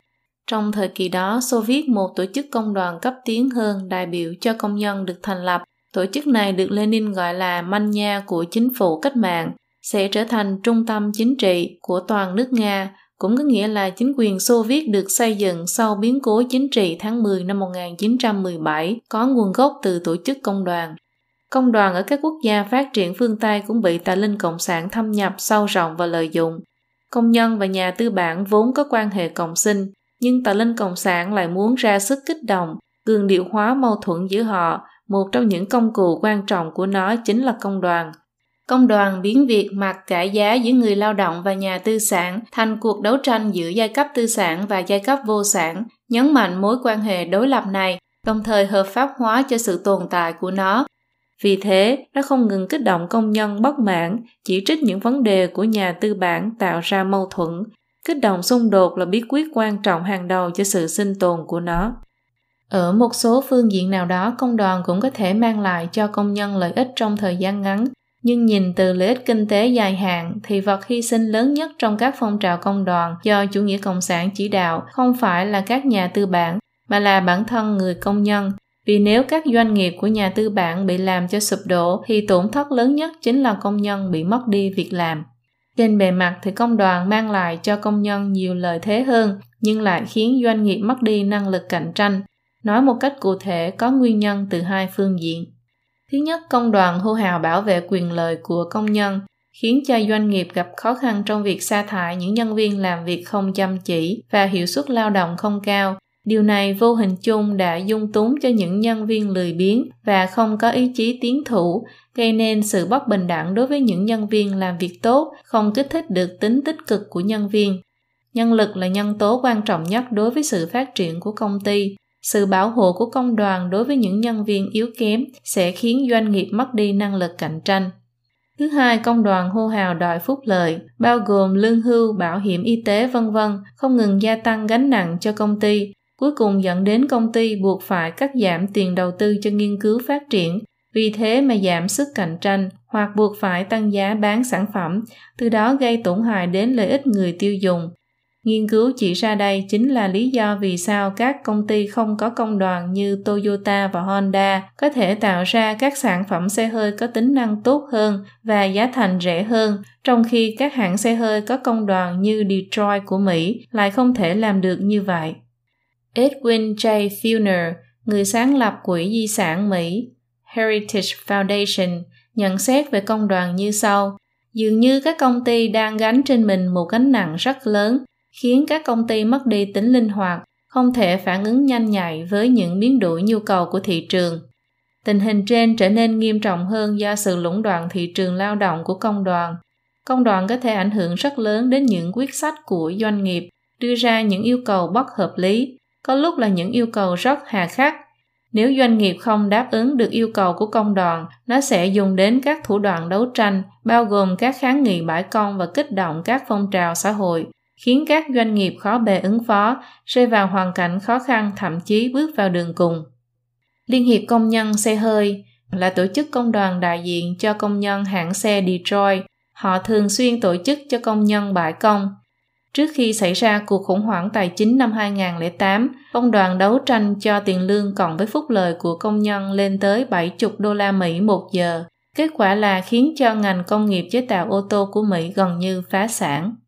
Do sự dẫn dắt của công đoàn làm giảm sức cạnh tranh của doanh nghiệp, cuối cùng dẫn tới giảm cơ hội việc làm, từ năm 1977 đến năm 2008, cơ hội việc làm trong những doanh nghiệp chế tạo có công đoàn mất đi 75%, nhưng việc làm trong những doanh nghiệp chế tạo không có công đoàn lại tăng lên 6%. Tình huống tương tự cũng xảy ra với các doanh nghiệp ngoài ngành chế tạo.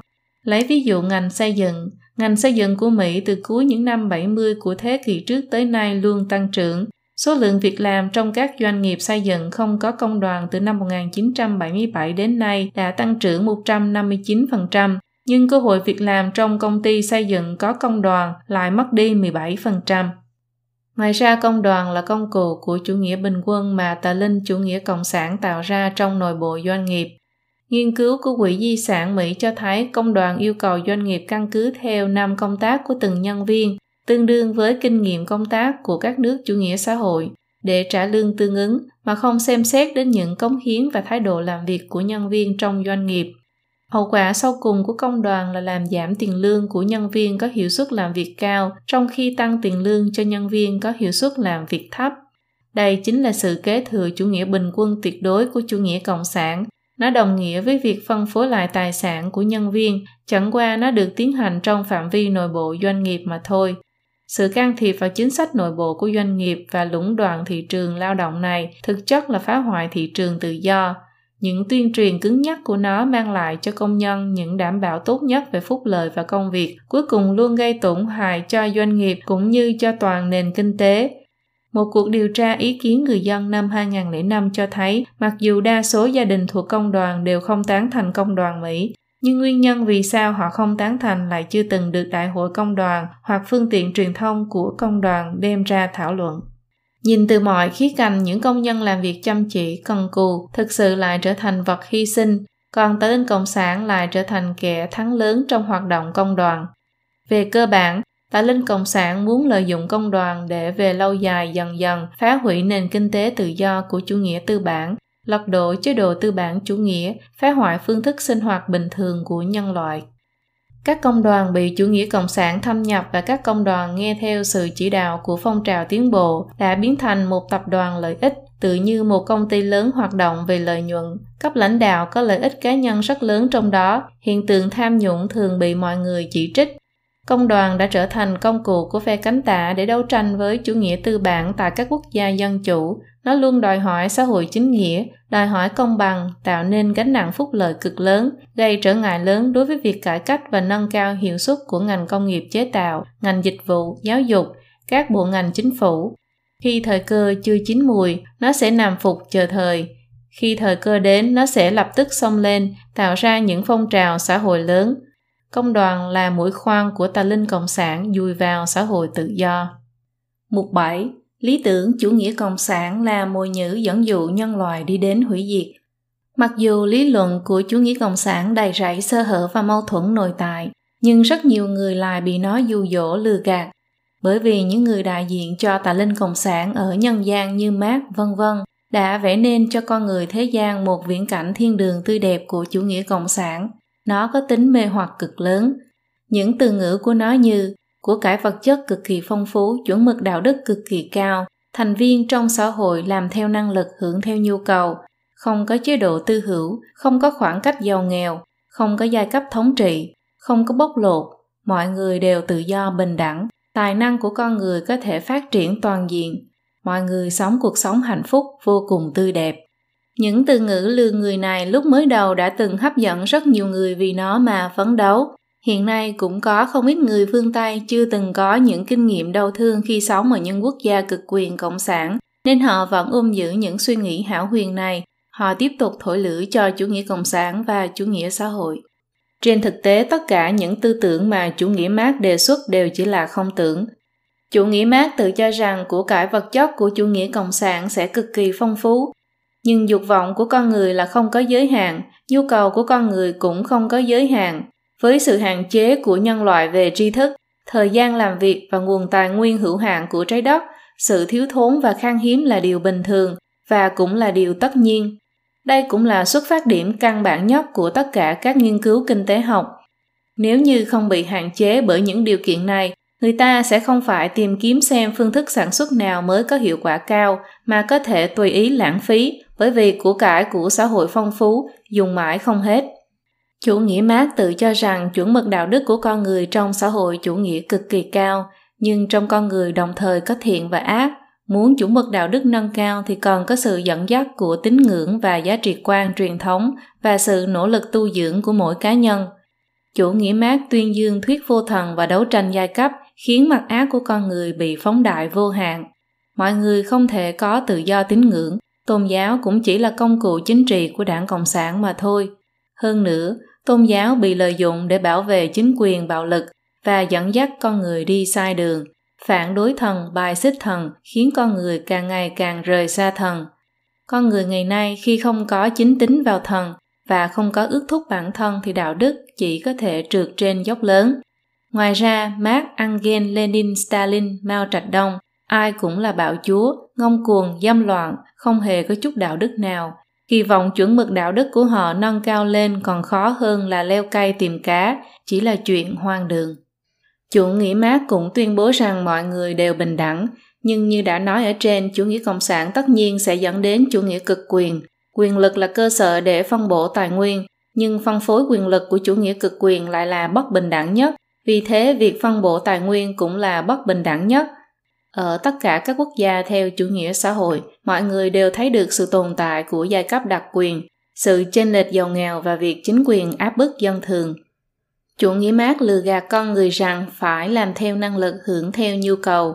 Nhưng chủ nghĩa xã hội là nền kinh tế quyền lực, mọi thứ đều nhảy múa theo cây gậy chỉ huy của quyền lực. Các thành viên trong xã hội ngay cả quyền tự do cơ bản còn không có, thì căn bản không thể làm theo năng lực. Mà nhu cầu của con người là vô tận, ngay cả người giàu nhất trên trái đất cũng không thể có được tất cả những thứ mà người đó muốn, huống chi là người bình thường. Ngay cả sản phẩm cực kỳ phong phú còn không có được thì việc hưởng theo nhu cầu càng không thể xảy ra. Tà linh cộng sản cũng lừa gạt con người rằng nó muốn tài năng của các thành viên trong xã hội được phát triển toàn diện. Chủ nghĩa Mác tuyên bố phân công tạo ra sự khác biệt. Trên thực tế, phân công là điều kiện tất yếu cho sự tồn tại của xã hội. Đúng như lập luận của Adam Smith trong cuốn Tài sản quốc gia, phân công lao động sẽ thúc đẩy năng lực sản xuất tăng trưởng mạnh mẽ và kinh tế thịnh vượng. Sự khác biệt do phân công lao động mang lại không nhất định là mâu thuẫn. Phân công lao động cũng không khiến con người trở nên dị thường, đơn điệu và không còn nhân tính. Con người làm việc trong các ngành các nghề đều có thể không ngừng nâng cao đạo đức, cống hiến cho xã hội mang lại hạnh phúc cho người khác. Kinh tế quan của chủ nghĩa cộng sản là một thể chế kinh tế phản đạo đức. Thực tiễn đã chứng minh đầy đủ rõ ràng rằng nó gây tai hại cho những quốc gia chủ nghĩa xã hội và chủ nghĩa cộng sản. Các phương thức kinh tế chủ nghĩa cộng sản biến tướng ở xã hội phương Tây cũng gây nhiều tổn hại cho xã hội của họ. Chủ nghĩa cộng sản không thể tránh khỏi tạo nên chính quyền bạo lực cực quyền cùng với nghèo đói bòn cùng. Hơn nữa, nó không ngừng kích động ma tính trong tâm con người trỗi dậy, hủy diệt đạo đức của con người, nó là trào lưu đi ngược lại truyền thống, tà ác nhất, xấu xa nhất trong lịch sử nhân loại. Nhìn lại lịch sử 100 năm của chủ nghĩa cộng sản, những sự thật tàn khốc hết lần này đến lần khác phơi bày cho con người thế gian thấy đó là lịch sử kích động thù hận, lịch sử tàn sát và lịch sử tội ác. Tất cả các quốc gia cực quyền cộng sản đều là những quốc gia bạo lực thảm sát hung hãn nhất, những quốc gia mà nhân dân mất quyền tự do và nhân quyền cơ bản nhất, Chúng cực kỳ hiếu chiến, vơ vét bóc lột nhân dân để vỗ béo một thiểu số tập đoàn thế lực cầm quyền, làm khổ công nhân, nông dân và quảng đại dân chúng. Phong trào Cộng sản không chỉ làm mất đi những sinh mệnh quý giá mà còn cướp sạch nền văn hóa và đạo đức khổng lồ đã từng có. Đặc biệt là Trung Quốc dưới chế độ Cộng sản, đạo đức đã trượt dốc đáng sợ, vượt xa sức tưởng tượng của con người. Đến cả mổ cướp nội tạng sống của những người tu luyện lương thiện cũng biến thành ngành kinh tế phát đạt do nhà nước quản lý. Tạ Linh Cộng sản biến con người thành ma quỷ, biến bác sĩ vốn là thiên sứ áo trắng cứu người trở thành ác ma giết người. Hơn nữa Trung Cộng sớm đã vươn bàn tay ma quỷ của nó đến toàn thế giới. Những quốc gia vốn bảo vệ tự do nhân quyền cũng vì lợi ích kinh tế mà giả câm giả điếc trước những tội ác khủng khiếp của nó, dung túng nuông chiều nó. Nếu nói rằng trong thế kỷ trước dựa vào lý tưởng Cộng sản nguyên thủy, Tà Linh Cộng sản đã thành công trong việc dẫn dụ rất nhiều quần chúng phổ thông của giai cấp vô sản, những phần tử trí thức và những thanh niên, thì sau đó cùng với việc khối Cộng sản Đông Âu bị giải thể và các chính quyền Cộng sản còn lại phải thay đổi diện mạo bằng cách tiếp thu học hỏi hệ thống quản lý kinh tế của chủ nghĩa tư bản. Gần mấy chục năm nay, Tà Linh Cộng sản lại sử dụng những chiêu thức mới cải biến hình tượng chủ nghĩa cộng sản bạo lực giết người giàu, giúp kẻ nghèo, cưỡng ép ăn chung một nồi cơm lớn, biến thành cướp người giàu chia cho người nghèo, cưỡng chế thu thuế và chế độ phúc lợi cao, phân phối lại tài sản, cao giọng hô hào nâng cao mức sống người dân, cùng nhau sống cuộc sống tươi đẹp của chủ nghĩa xã hội, tiếp tục lừa dối con người thế gian. Tà Linh Cộng sản gian xảo đáp ứng phương diện con người truy cầu điều tốt đẹp và lôi kéo nó đến sự cuồng tín tôn giáo, dùng cái gọi là truy cầu sự tốt đẹp làm cái cớ để lôi kéo con người ngày càng rời xa những yêu cầu mà thần đặt ra cho con người, làm biến dị những quan niệm của con người, làm gia tăng ma tính của con người, phạm tội nghiệp thậm chí làm các hành vi xấu trái với đạo lý. Nó khiến con người chìm đắm vào hưởng thụ vật chất, quên đi rằng con người còn có tín ngưỡng vĩnh hằng, vượt khỏi thế tục và ý nghĩa đích thực của sinh mệnh. Nó cổ động con người đổ máu và mồ hôi, nhưng thu về lại là rượu độc và xương trắng. Nó là mồi nhữ để dẫn dụ nhân loại đi về phía con đường hủy diệt. Con người nếu không tỉnh ngộ sẽ đối mặt với việc bị tà linh đẩy vào kiếp nạn còn đáng sợ hơn nữa. Lời kết trọng đức thì mới có thể giàu mà thái bình. Truy cầu hạnh phúc là thiên tính của con người. Sự thịnh vượng kinh tế có thể mang tới hạnh phúc cho nhân loại, nhưng kinh tế không tồn tại độc lập nếu con đường phát triển kinh tế đi ngược với ước thúc đạo đức thì sẽ dẫn đến tai họa về kinh tế. Khi nền tảng đạo đức bị phá hoại thì sự sung túc về kinh tế vừa không thể mang lại cho con người hạnh phúc cũng không thể lâu bền, mà càng mau chóng dẫn đến tai họa lớn hơn. Nhân dân Nhật Báo thừa nhận trong báo cáo năm 2010 rằng mặc dù kinh tế tăng trưởng nhưng chỉ số hạnh phúc của người dân vẫn giảm xuống hàng năm. Trung Quốc là nền kinh tế lớn thứ hai thế giới nhưng hiện trạng hiện nay của Trung Quốc là tham nhũng hoàn hành, ô nhiễm môi trường nghiêm trọng, thực phẩm độc hại tràn lan, con người mất đi cảm giác an toàn trong cuộc sống, tài sản tăng trưởng và đạo đức trượt dốc, cùng với đó là cảm giác hạnh phúc cũng trượt dốc theo. Điều này phản ánh sự khiếm khuyết của kinh tế học chủ nghĩa cộng sản. Con người không chỉ cần có vật chất mà còn cần có tinh thần. Khi con người đến thế gian, thần đã ăn bài cho con người con đường sinh sống. Người Trung Quốc có câu nhất ẩm nhất trác, mộ phi tiền định, tức một miếng ăn, một ngụm uống đều đã được định trước. Những người phương Tây tín thần vẫn luôn cầu nguyện trước khi ăn, cảm tạ thần đã ban cho mình thức ăn. Người tín thần biết rằng tài sản của con người là ân điển của thần ban cho, cho nên thường mang tâm khiêm tốn và cảm ơn, vì thế mà biết đủ thường vui. Khi con tàu Titanic bị chìm, nhà tỷ phú Astor đệ tứ cũng ở trên thuyền, Tiền của ông có trong ngân hàng đủ để đóng được 30 chiếc tàu như tàu Titanic. Nhưng khi đối mặt với tai nạn trên biển, ông đã lựa chọn tuân theo nguyên tắc đạo đức và bảo vệ phụ nữ và trẻ nhỏ. Ông đã nhường lại vị trí của mình cho hai đứa trẻ đang sợ hãi. Cùng lúc đó trên tàu, Isidore Strauss, đối tác của công ty Macy's cũng nói Tôi nhất quyết không lên xuồng cứu hộ trước những người đàn ông khác. Vợ của ông cũng nhất mực từ chối lên xuồng cứu hộ, Cô nhường vị trí của mình trên xuồng cứu hộ cho Ellen Bird, người hầu nữ mới thuê của mình, và lựa chọn cùng chồng của mình vượt qua thời khắc cuối cùng. Khi đối diện với cám dỗ vào việc giữ lại khối tài sản khổng lồ và sự bảo toàn tính mệnh, những nhà tỷ phú này đã lựa chọn tuân thủ giá trị truyền thống. Lựa chọn đạo nghĩa của họ đã tỏa ánh hào quang rực rỡ của nhân cách con người và văn minh nhân loại. Nhân cách cao thượng còn có giá trị cao hơn tính mệnh và của cải. Ông Lý Hồng Chí, nhà sáng lập Pháp Luân Đại Pháp đã viết, dân giàu là cái đạo của vua quan, hạ minh vì tiền là hạ sách, giàu mà vô đức sẽ nguy hại chúng sinh, giàu mà có đức là chỗ mọi người mong mỏi, vậy nên giàu là không thể không tuyên dương đức. Đức là tích từ đời trước, vua quan phú quý, thảy đều từ đức mà ra, vô đức thì chẳng được gì, mất đức sẽ mất hết, vậy nên kẻ mưu quyền, kẻ cầu tài ắt phải tích đức, chịu khổ hành thiện là có thể tích đức từ quần chúng, mà muốn được thế ắt phải hiểu việc nhân quả, minh tỏ điều ấy thì có thể tự kiềm chế cái tâm của quan và dân, thiên hạ giàu có mà thái bình. Nếu mọi người có thể nhìn nhận của cải và cuộc sống bằng tâm thái như vậy thì sẽ giảm thiểu rất nhiều những vấn đề kinh tế gây ra do sự tham lam, lười biếng, đố kỵ của con người. Nếu con người có thể ức chế dục vọng cá nhân thì tà thuyết của chủ nghĩa cộng sản sẽ không thể mê hoặc được tâm của con người. Đạo đức cao thượng của con người sẽ được thần phúc báo, thiên hạ giàu có, lòng người bình lặng, xã hội an định. Đó mới là đời sống kinh tế mà con người nên có.